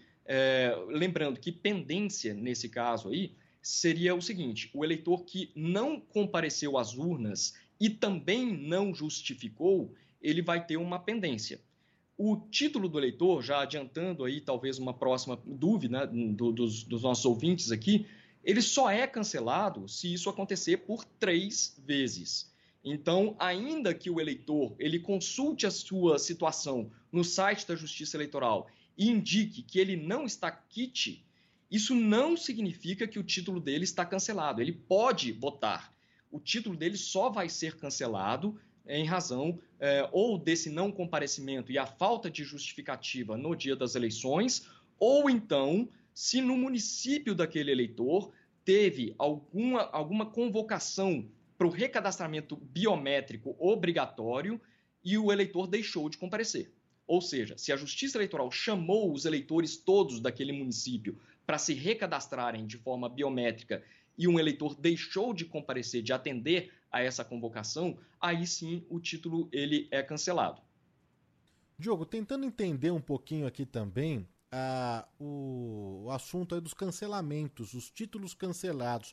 Porque na sessão administrativa dessa semana, terça-feira, o Tribunal Superior Eleitoral aprovou por unanimidade aquela resolução que suspende para as eleições gerais de 2022 os efeitos dos cancelamentos de títulos eleitorais decorrentes aí de a revisão do eleitorado, né? Com essa decisão, os eleitores que estejam nessa situação vão poder votar normalmente no pleito de outubro. É isso mesmo? O plenário ele acolheu essa proposta por conta da pandemia. Como que está essa situação aí dos títulos cancelados, hein? Para essa situação específica de eleitores que tiveram título cancelado por essa segunda situação que eu mencionei aqui, que é do não comparecimento a essa revisão, a esse recadastramento biométrico, aí sim essa decisão da Corte do TSE foi no sentido de que isso não tem efeitos para as eleições desse ano. As pessoas vão votar nas eleições desse ano, mas isso não tira a irregularidade do título. Passando as eleições, a situação do título volta a ser de cancelado, nesse caso específico de não comparecimento à revisão do eleitorado. Só que isso não é uma novidade, Danilo. Nas eleições passadas de 2020, o tribunal, entendendo que num contexto de pandemia seria complicado a pessoa comparecer e até estar suspenso o atendimento para recadastramento biométrico, isso já aconteceu. Então, não é a primeira vez que isso acontece, o tribunal está renovando uma decisão que já foi tomada anteriormente. Alguma previsão da retomada desse cadastro aí, o cadastro biométrico, Diogo? Olha, por lei, como eu disse, o cadastro ele fica fechado. É importante, a Justiça Eleitoral não pode fazer nenhum tipo de movimentação por uma determinação legal. E logo depois das eleições, pouco tempo depois, considerando aí segundo turno, eventual segundo turno, e aí vai depender da localidade da pessoa, esse cadastro ele volta a ser aberto. Então, a pessoa pode novamente comparecer e regularizar a sua situação depois das eleições. Diogo Cruvinel, analista do TSE, ao vivo aqui conosco na Rádio Bandeirantes, para ajudar aqui o nosso ouvinte a entender direitinho, então. Pergunta aqui da Cida Luz Umira. Essa forma, o cadastro biométrico, é o que tem cancelado os títulos?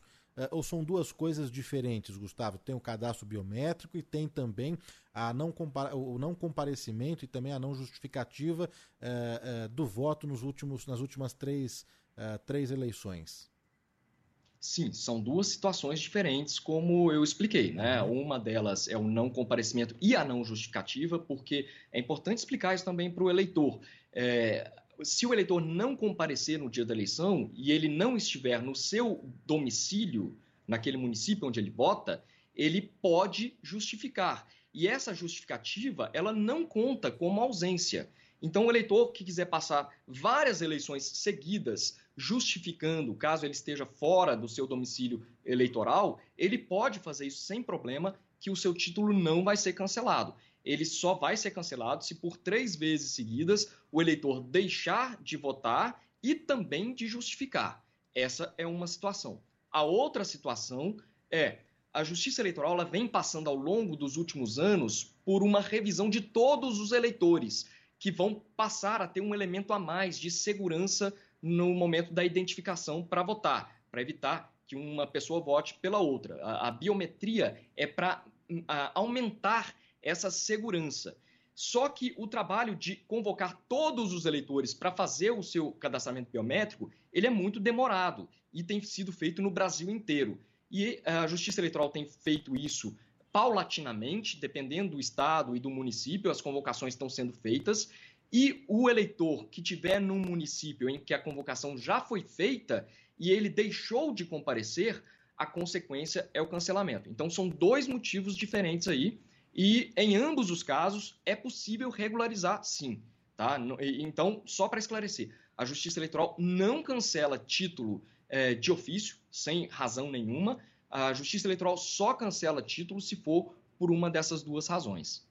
Mais perguntas, mais dúvidas aqui da nossa audiência. O Fábio Yuco pergunta, Diogo, ainda existe voto em trânsito quando você se cadastra para votar fora do seu domicílio eleitoral? Sim, existe o voto em trânsito, sim, e é possível a pessoa informar que no dia da eleição ela não estará no seu domicílio. E é possível, inclusive, já aproveitando essa pergunta muito boa do ouvinte aí, é possível votar, inclusive, no exterior. Então, se a pessoa souber que no dia das eleições ela estará residente no exterior, ela pode informar isso previamente à Justiça Eleitoral. O título dela vai ser transferido para uma sessão especial, que é uma sessão do exterior, e no dia das eleições ela comparece no país onde ela estiver, ela vai ter que comparecer ao consulado ou à embaixada para votar na urna eletrônica que tiver disponível lá. Só que no caso do eleitor que está no exterior, ele só consegue votar para o cargo de presidente. No caso do voto em trânsito do eleitor que está no Brasil, vai depender de onde ele está. Se ele estiver no estado dele, ele vai conseguir votar para os 5 cargos que estão em disputa esse ano, né? Presidente, governador, deputado federal, deputado estadual e senador. Mas se ele tiver num estado da federação diferente do dele, ele vai conseguir votar em trânsito, mas só para o cargo de presidente. Mais uma pergunta aqui para o Diogo Cruvinel, analista do TSE. É o Rogério, motorista de aplicativo do Alto de Cotia. Faz tempo que eu não voto, eu não sei onde está meu título, não me recordo onde eu fiz meu título. O que fazer? Muito boa pergunta. Acesse o site www.tse.jus.br. É possível você consultar o número do seu título. E mais uma dica, é possível baixar o aplicativo para o celular chamado e-Título. Esse aplicativo ele permite que o eleitor ele tenha na palma da sua mão, de forma digital, de forma virtual, o seu título de eleitor, com um QR Code que ele pode, no dia das eleições, simplesmente apresentar para o mesário do local de votação onde ele estiver, e esse aplicativo ele tem todas as informações, inclusive de onde votar também.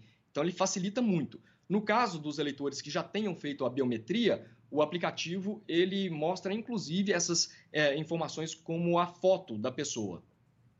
Tem mais uma pergunta aqui, Diogo, é do Aguinaldo Júnior. Aguinaldo Júnior, é obrigatório o cadastro de biometria aqui em São Paulo, capital? A biometria ainda está causando algumas dúvidas, né? Legal a gente esclarecer aqui a mensagem, a pergunta do Aguinaldo Júnior, Diogo. Olha, nesse momento, o recadastramento biométrico ele está suspenso em todo o país por conta da pandemia.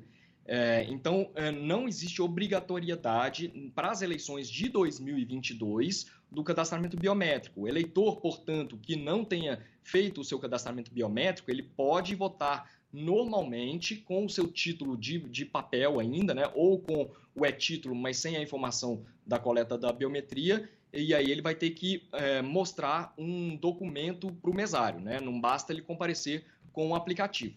Mas respondendo a pergunta, os eleitores todos poderão votar nas eleições desse ano, mesmo nos municípios onde não houve o cadastramento obrigatório da biometria. Muito bem, conversamos aqui na Rádio Bandeirantes. Olha, tem mais mensagens aqui. Tá animado hoje aí, hein? Eu ia encerrar, mas olha, chegando várias perguntas, várias dúvidas, acho que é importante mesmo aproveitar que a gente está em contato aqui com o Diogo Cruvinel, que é analista do TSE.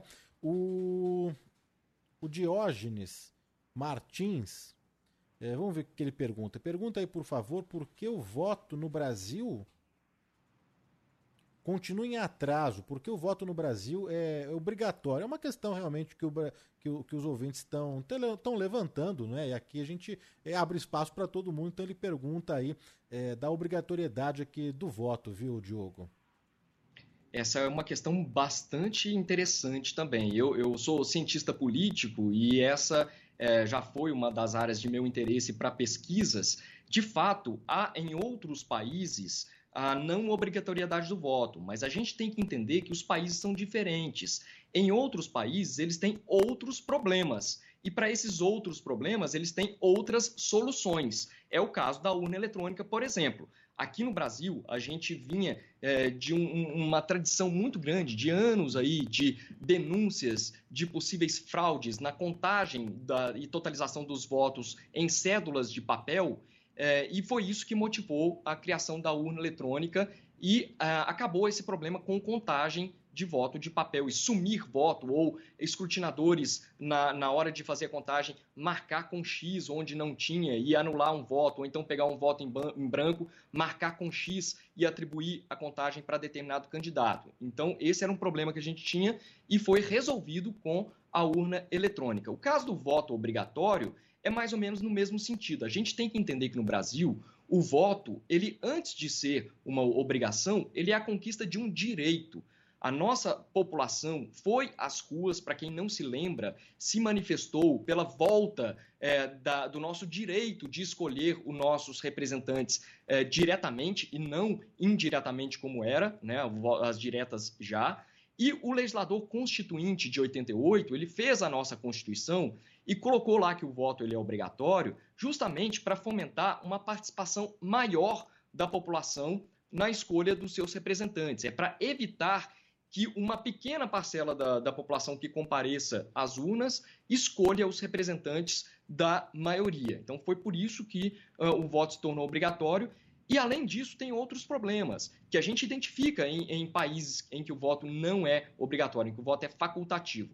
Um comparecimento muito baixo dos eleitores nas eleições e esse percentual, esse grupo pequeno de eleitores que comparece nas urnas, no caso de eleição onde o voto é facultativo, esses eleitores eles têm um perfil muito específico. Então, vamos pegar o exemplo dos Estados Unidos, em que a eleição não acontece num domingo, mas acontece num dia de trabalho. Quem vai poder se deslocar às urnas num dia de trabalho não necessariamente é aquela pessoa que sai para trabalhar 6 horas, 5 horas da manhã e volta à noite, e o seu patrão, às vezes, não vai deixar a pessoa se ausentar do serviço para ir votar. Então, isso acaba retirando do comparecimento das urnas uma parcela importante da população e uma minoria vai comparecer às urnas para votar e essa minoria ela tem um perfil específico com demandas muito específicas e preferências muito específicas que são diferentes daquela maioria que ficaria de fora no caso de um voto facultativo. Isso pode enviesar o resultado das eleições. Essa minoria ela pode escolher representantes que atendam os seus interesses e não os interesses da população como um todo. Em linhas gerais, seria mais ou menos isso. Desculpe eu ter me alongado aqui na minha resposta, mas é porque é um pouco complexo mesmo. Agora, o que a gente tem que entender é que o voto é um direito da população. Isso tem que ser encarado como algo muito valioso. Não é simplesmente dizer, olha, estou sendo obrigado a comparecer às urnas no domingo. É importante que a população entenda que só dá para transformar a nossa realidade social por meio desse comparecimento e dessa influência na política que a gente faz por meio do voto e por meio da escolha dos nossos representantes. E aí uma dica final aqui é que os eleitores fiquem atentos não apenas às propostas dos candidatos, mas também dos partidos. Isso faz muita diferença na hora de votar para o legislativo. No caso das assembleias legislativas nos estados, que esse ano a gente tem eleições para deputados estaduais, para a Câmara dos Deputados Federais e para o Senado Federal. Então, nessas arenas do legislativo, o embate da política se dá muito pela atuação dos partidos. Então, é importante que os eleitores prestem atenção em quais são os partidos daquele candidato que ele está escolhendo e quais são as propostas desses partidos. Diogo, só para a gente encerrar mesmo, mas acho que é importante a gente abrir aqui espaço para os nossos ouvintes, né?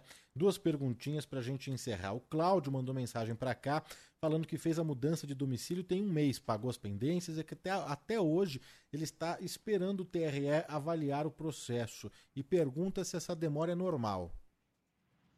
Olha, o pedido, como a gente está se aproximando do prazo aí do dia 4 de maio, o número de pedidos está muito alto mesmo. E aí os servidores dos cartórios eleitorais no Brasil inteiro estão recebendo esses pedidos que são feitos pela internet e eles têm que analisar a documentação de cada um desses pedidos, ver se tem documento faltando, ver se está tudo legível, certinho. Agora, no caso dele de transferência de domicílio, o nosso Código Eleitoral é uma lei exige que ele esteja há pelo menos 3 meses no domicílio novo dele para fazer essa transferência. Então, isso pode estar sendo um motivo de alguma diligência ou até de algum indeferimento. Aí, no caso, eu não tenho como me manifestar sobre a situação específica do Cláudio, mas o que eu posso dizer é que, de uma forma geral, a legislação, o Código Eleitoral, diz que para essas transferências, no caso de mudança de domicílio, não dentro do mesmo município, mas mudança de município, é necessário ter pelo menos ali 3 meses. O Edival mora em Sunnyvale, na Califórnia, e pergunta como fazer a biometria para quem mora nos Estados Unidos.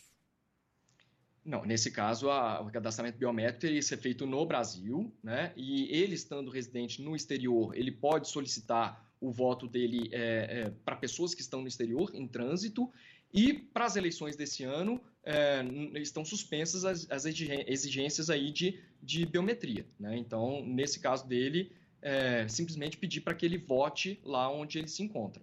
Saideira mesmo aqui, Diogo. O Serginho, de Fernandópolis, quem não votou na eleição passada e tem biometria, pode votar nessa? Deve votar. O voto, se ele tiver mais de 18 anos e menos de 70 anos, ele é obrigado a votar nas eleições desse ano. Então, o fato de não ter votado numa anterior não exime a pessoa da obrigação de votar nessa agora. O que ele precisa fazer, se ele não justificou, é entrar no site da Justiça Eleitoral, verificar se ele tem alguma pendência, né, que seria a não justificativa pela ausência de comparecimento às urnas, e muito provavelmente ele vai ter que pagar uma multa por não ter comparecido às urnas, caso ele não tenha justificado também.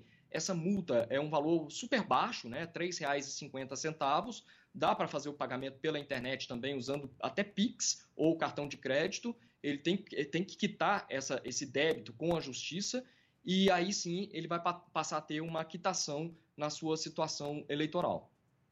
Muito bem, conversamos aqui na Rádio Bandeirantes com o Diogo Cruvinel, que é analista do TSE, e explicando, ajudando aqui o nosso ouvinte, não é, a entender sobre o pleito, sobre as próximas eleições, regularização de título, a mudança do domicílio eleitoral, quem tem direito de votar, quem pode votar, também, não é, a resolver as pendências aí eleitorais. Só para a gente encerrar mesmo, Diogo, por gentileza, o site onde o ouvinte pode acessar todas essas informações. www.tse.justiça.br. Ou o eleitor ele pode também acessar o site do respectivo Tribunal Regional Eleitoral do estado dele. Tanto faz, ele vai cair no mesmo formulário para ou tirar o título ou para fazer a sua regularização. Maravilha. Diogo, obrigado, viu, pela atenção aqui com a Rádio Bandeirantes, pelos esclarecimentos.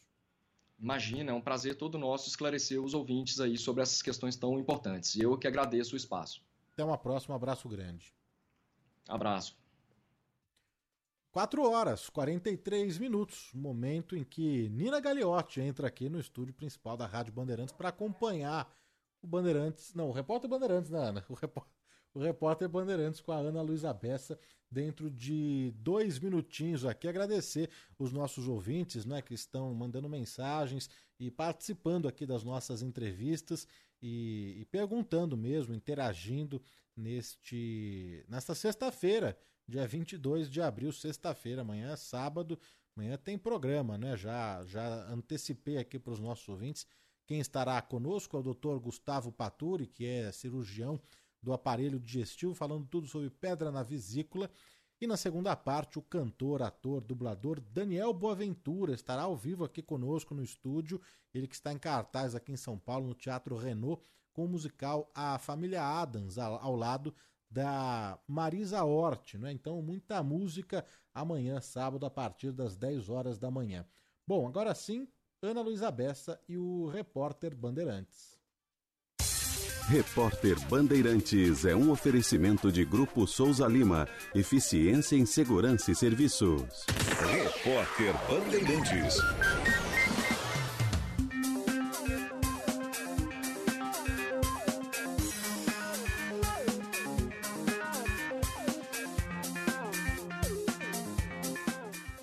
Agora são 4h45. O depoimento do jornalista que foi esfaqueado em tentativa de assalto foi cancelado momentaneamente por recomendações médicas. Quem traz as atualizações de Brasília é o repórter João Pedro Melo. O depoimento do jornalista da Globo, Gabriel Luiz, que foi esfaqueado em Brasília em uma tentativa de assalto, foi adiado por recomendações médicas. O jovem deve dar o depoimento no próprio hospital, já que continua internado, mas ainda sem data definida, na semana que vem. Segundo o último boletim médico, ele se recupera bem e continua andando sozinho na unidade. A Polícia Civil já prendeu os 2 acusados do crime. Um deles foi transferido para o complexo penitenciário da Papuda. O menor está em uma unidade de internação, onde deve ficar por 45 dias. Alta quantia de dinheiro deve ser injetada na economia brasileira com a liberação do saque extraordinário do FGTS e o pagamento do 13º salário. Detalhes com o repórter Thiago Teixeira. Com a liberação do saque extraordinário do FGTS e o pagamento do 13º, 86 bilhões de reais devem ser injetados na economia brasileira até junho. O pagamento do 10º para aposentados e pensionistas do INSS começa na próxima segunda-feira. Já o saque do Fundo de Garantia pode ser feito por trabalhadores nascidos em janeiro. A liberação começou na quarta-feira e o pagamento vai até o dia 15 de junho, de acordo com o mês de nascimento do trabalhador. O dólar opera em forte alta nesta sexta-feira. Por volta das 4h, a moeda norte-americana subia 4,06%, cotada a R$ 4,08. Já o Ibovespa opera em queda de 3%. Agora, 4h46, e esse foi o Repórter Bandeirantes. Repórter Bandeirantes. Sou experiente, mas também moderno. Sou inovação, ação. Sou nacional e sou fundamental. Sou forte. Sou diversos serviços e o melhor custo-benefício. Sou parceria e credibilidade. Sou a sua tranquilidade. Souza Lima, uma empresa líder com diversos serviços para todas as empresas. Sou tudo o que o seu negócio precisa. Grupo Souza Lima, gente cuidando de gente, sempre. Hoje, todo mundo fala sobre investimentos, mas afinal, o que é investir de verdade? De verdade mesmo, é com o BTG Pactual. As melhores opções do mercado, ações na bolsa, fundos, aqui e lá fora. Investir de verdade é poder contar 24 horas com a melhor assessoria de quem tem mais de 3 décadas de experiência. Comece aos poucos e vá longe com o BTG. Abra sua conta e comece a investir de verdade com o BTG Pactual. Na Sky tem tudo o que a gente gosta e o melhor, você pode assistir onde e quando quiser, pela TV, celular ou computador. Ou seja, no Sky pré-pago todo mundo ganha sempre. O aparelho é seu e dá para parcelar em até 12 vezes sem juros. Depois não tem mensalidade, você só precisa escolher qual das opções de recarga você quer. Tem de 3, 7, 15 até 30 dias. Aproveite tudo isso a partir de apenas R$ 14,90. Ligue 0800 940 2354 e vem para Sky. 0800 940 2354. Fios e cabos é Conduz Cabos, nesta marca eu confio. Conduz Cabos, alta tecnologia em condutores de energia. É de primeira linha, é o número 1 em qualidade e preço justo, não existe mais ninguém. Encontre Conduz Cabos na Elétrica Neblina, 3619-1600, São Paulo. Fios e cabos é Conduz Cabos, Conduz Cabos, nesta marca eu confio. Minuto da Copa do Mundo da FIFA, Qatar 2022. Oferecimento Sorridentes. O que há de mais moderno em odontologia é na Sorridentes. Sorriso de primeira e de verdade. Águas Ferrier. Sua sede pede água. Sua saúde pede Ferrier. Alcalina, pH 10 e vanádio. Votomassa, se tem...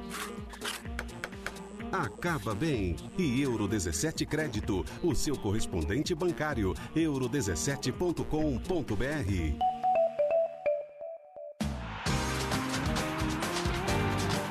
Lionel Scaloni não está confortável em enfrentar o México na fase de grupos da Copa do Mundo.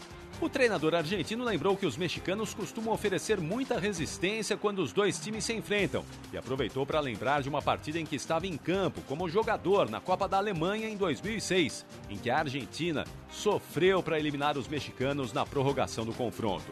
México e Argentina irão se enfrentar pela segunda rodada da fase de grupos da Copa do Catar no dia 26 de junho, no estádio de Lusail.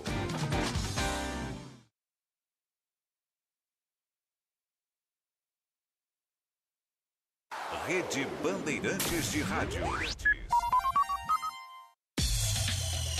Bandeirantes acontece. A Romac Distribuidora leva até você os produtos das melhores marcas, além de manter sua loja sempre abastecida e organizada. E agora, a Romac conta com a linha completa de produtos da Cargill, com óleos especiais e maionese lisa, azeites e óleos compostos Maria, extrato de tomate elefante, molho pomarola e tarantela, e tudo para deixar a sua loja ainda mais completa. Ligue para 11 30 19 2810 ou acesse romac.com.br. Com a Romac Distribuidora, você não perde tempo. Ministério do Turismo e Itaú apresentam uma das mais impactantes produções da temporada, A Última Sessão de Freud, com Odilon Wagner e Cláudio Fontana. Em seu gabinete, o pai da psicanálise recebe outro gênio do século XX, o escritor C.S. Lewis. Com muito humor e ironia, debatem sobre a existência de Deus, sexualidade e o sentido da vida. A Última Sessão de Freud, de sexta a domingo no Teatro Vivo. Ingresso Simpla. Apoio à Cultura, Instituto Bandeirantes. Lá em casa tem sabor, lá em casa tem Italac, lá em casa tem amor, no Brasil inteiro tem Italac. Lá em casa tem sabor. Italac, a marca de lácteos mais comprada do Brasil. Lá em casa tem Italac. Futebol Bandeirantes, bola por bola, a gente joga muito mais, porque só tem craque. Ulisses Costa, batida na trave. Milton Neves, Neto, Elia Júnior, Rogério Assis, Pedro Martelli, Cláudio Zaidan, Alexandre Pretzel, Ricardo Capriotti, Fernando Fernandes. Que escalação! Um timaço que propõe o jogo, domina os fundamentos, não perde tempo de bola. na hora de definir... Vai fazer, bater! É lá! Onde a coruja dorme, meu amigo. Nem arrisca, é melhor aqui. Futebol é com a Bandeirantes. Oferecimento Braspress, a sua transportadora de encomendas em todo o Brasil. Em São Paulo, ligue 2188-9000. Nakata, com amortecedor HG Nakata e seu mecânico de confiança. É tudo azul pela frente. Chega mais, 188bet.com. Se joga no 188bet.com. Grupo Souza Lima, eficiência em segurança e serviços. CM Capital, o seu parceiro nos investimentos. Acesse cmcapital.com.br e abra sua conta grátis. Embracon, sua casa e seu carro sem juros. Consórcio Embracon é sempre o melhor lance. Tenda Atacado, tá na sua vida, tá no Tenda. E Conduz Cabos é na Elétrica Neblina, 3619-1600, São Paulo. Trânsito. Olha, falar agora da Salim Faramaluf, viu? No sentido da Vila Prudente, trânsito carregado entre o cemitério da Quarta Parada e a passagem pela Rua do Acre. Quem vai no sentido da marginal do Rio Tietê, problemas entre Rádio ao Leste e a passagem pela Ulisses Cruz. Paz de Barros vai bem, a Melo também com trânsito mais intenso no sentido do bairro, mas também funciona direitinho. Dica do dia, Seresto, seu pet busca bolinha na grama e esconde coisas na terra? Então ele precisa de Seresto, a coleira que protege contra pulgas e carrapatos em cães e pulgas em gatos por até 8 meses. Rádio Bandeirantes. Você ouve. Bandeirantes acontece.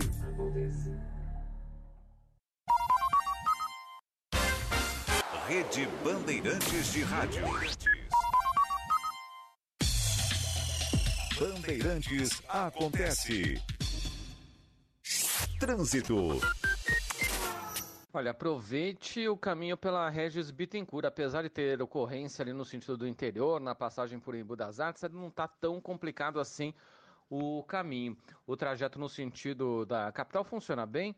Rodoanel na altura da Regis Bittencourt também tem boas condições nos dois sentidos. Até mesmo o caminho da Francisco Morato, Eliseu Almeida, Pirajussara funcionam direito aí para o motorista se aproximar da Regis. Sabe como comprar uma casa sem juros? Faz o consórcio Embracon. Consórcio Embracon, sempre melhor lance. Simule agora em embracon.com.br. Na Sky tem tudo o que a gente gosta e o melhor, você pode assistir onde e quando quiser, pela TV, celular ou computador. Ou seja, no Sky pré-pago todo mundo ganha sempre. O aparelho é seu e dá para parcelar em até 12 vezes sem juros. Depois não tem mensalidade, você só precisa escolher qual das opções de recarga você quer. Tem de 3, 7, 15 até 30 dias. Aproveite tudo isso a partir de apenas R$ 14,90. Ligue 0800 940 2354 e vem pra Sky. 0800 940 2354. Trânsito. Oferecimento Braspress, a sua transportadora de encomendas em todo o Brasil. Em São Paulo, ligue 2188-9000. Corredor Norte-Sul segue ruim, viu, no sentido da Zona Norte. Tem problemas ali a partir do túnel do Anhangabaú até a chegada ali, o cruzamento com a Avenida do Estado. Volto a dizer também que a Avenida do Estado tá difícil nos dois sentidos. Entre Cruzeiro do Sul, passagem pelo Mercadão, tá um pouco pior para quem segue aí em direção ao ABC nesse momento. Restante da Avenida do Estado, aí o trajeto até que vale a pena.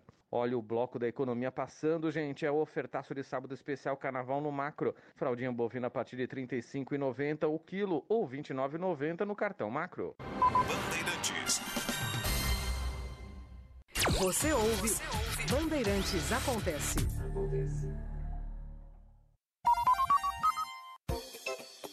Nos 85 anos da Bandeirantes, tempo de sobra para histórias de uma relação muito próxima com os ouvintes. Com você. Com o André da Mata, que está com a gente há 30 anos, né, André?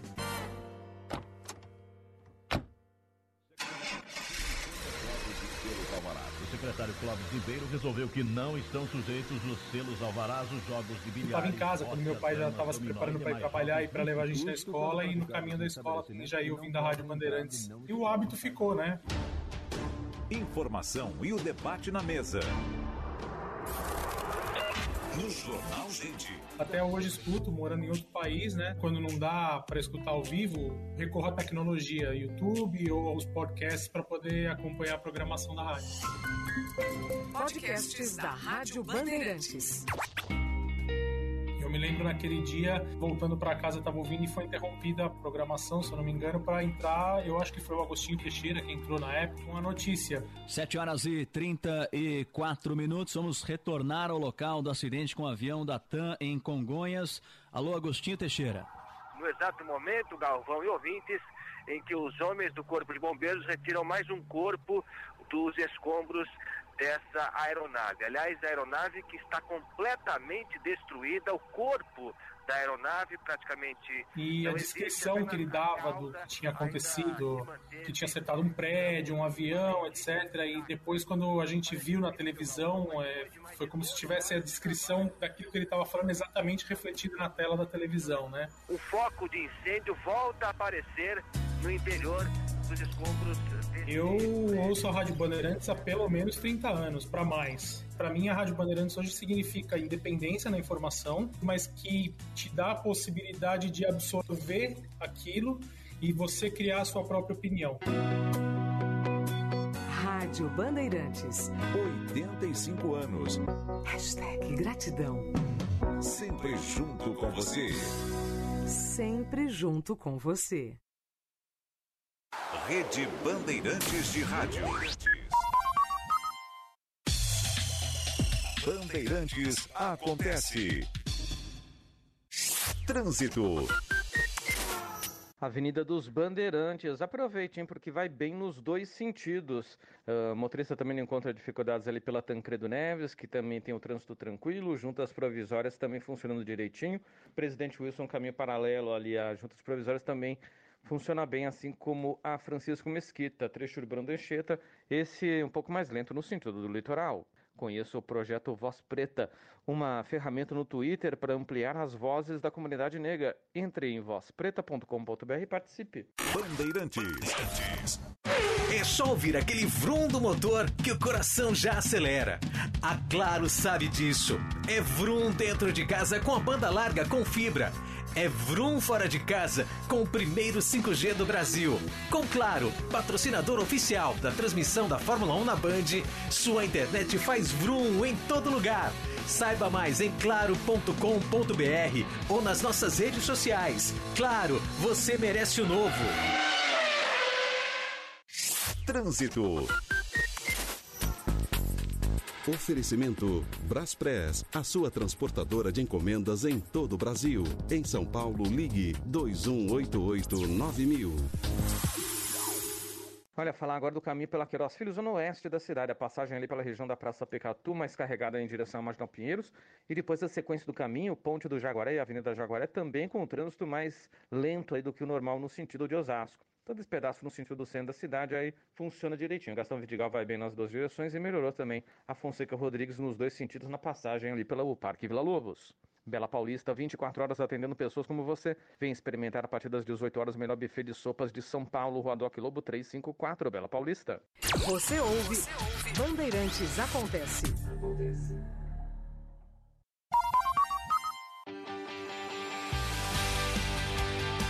Bandeirada, com Reginaldo Leme. Oferecimento ArcelorMittal, aços inteligentes para as pessoas e o planeta.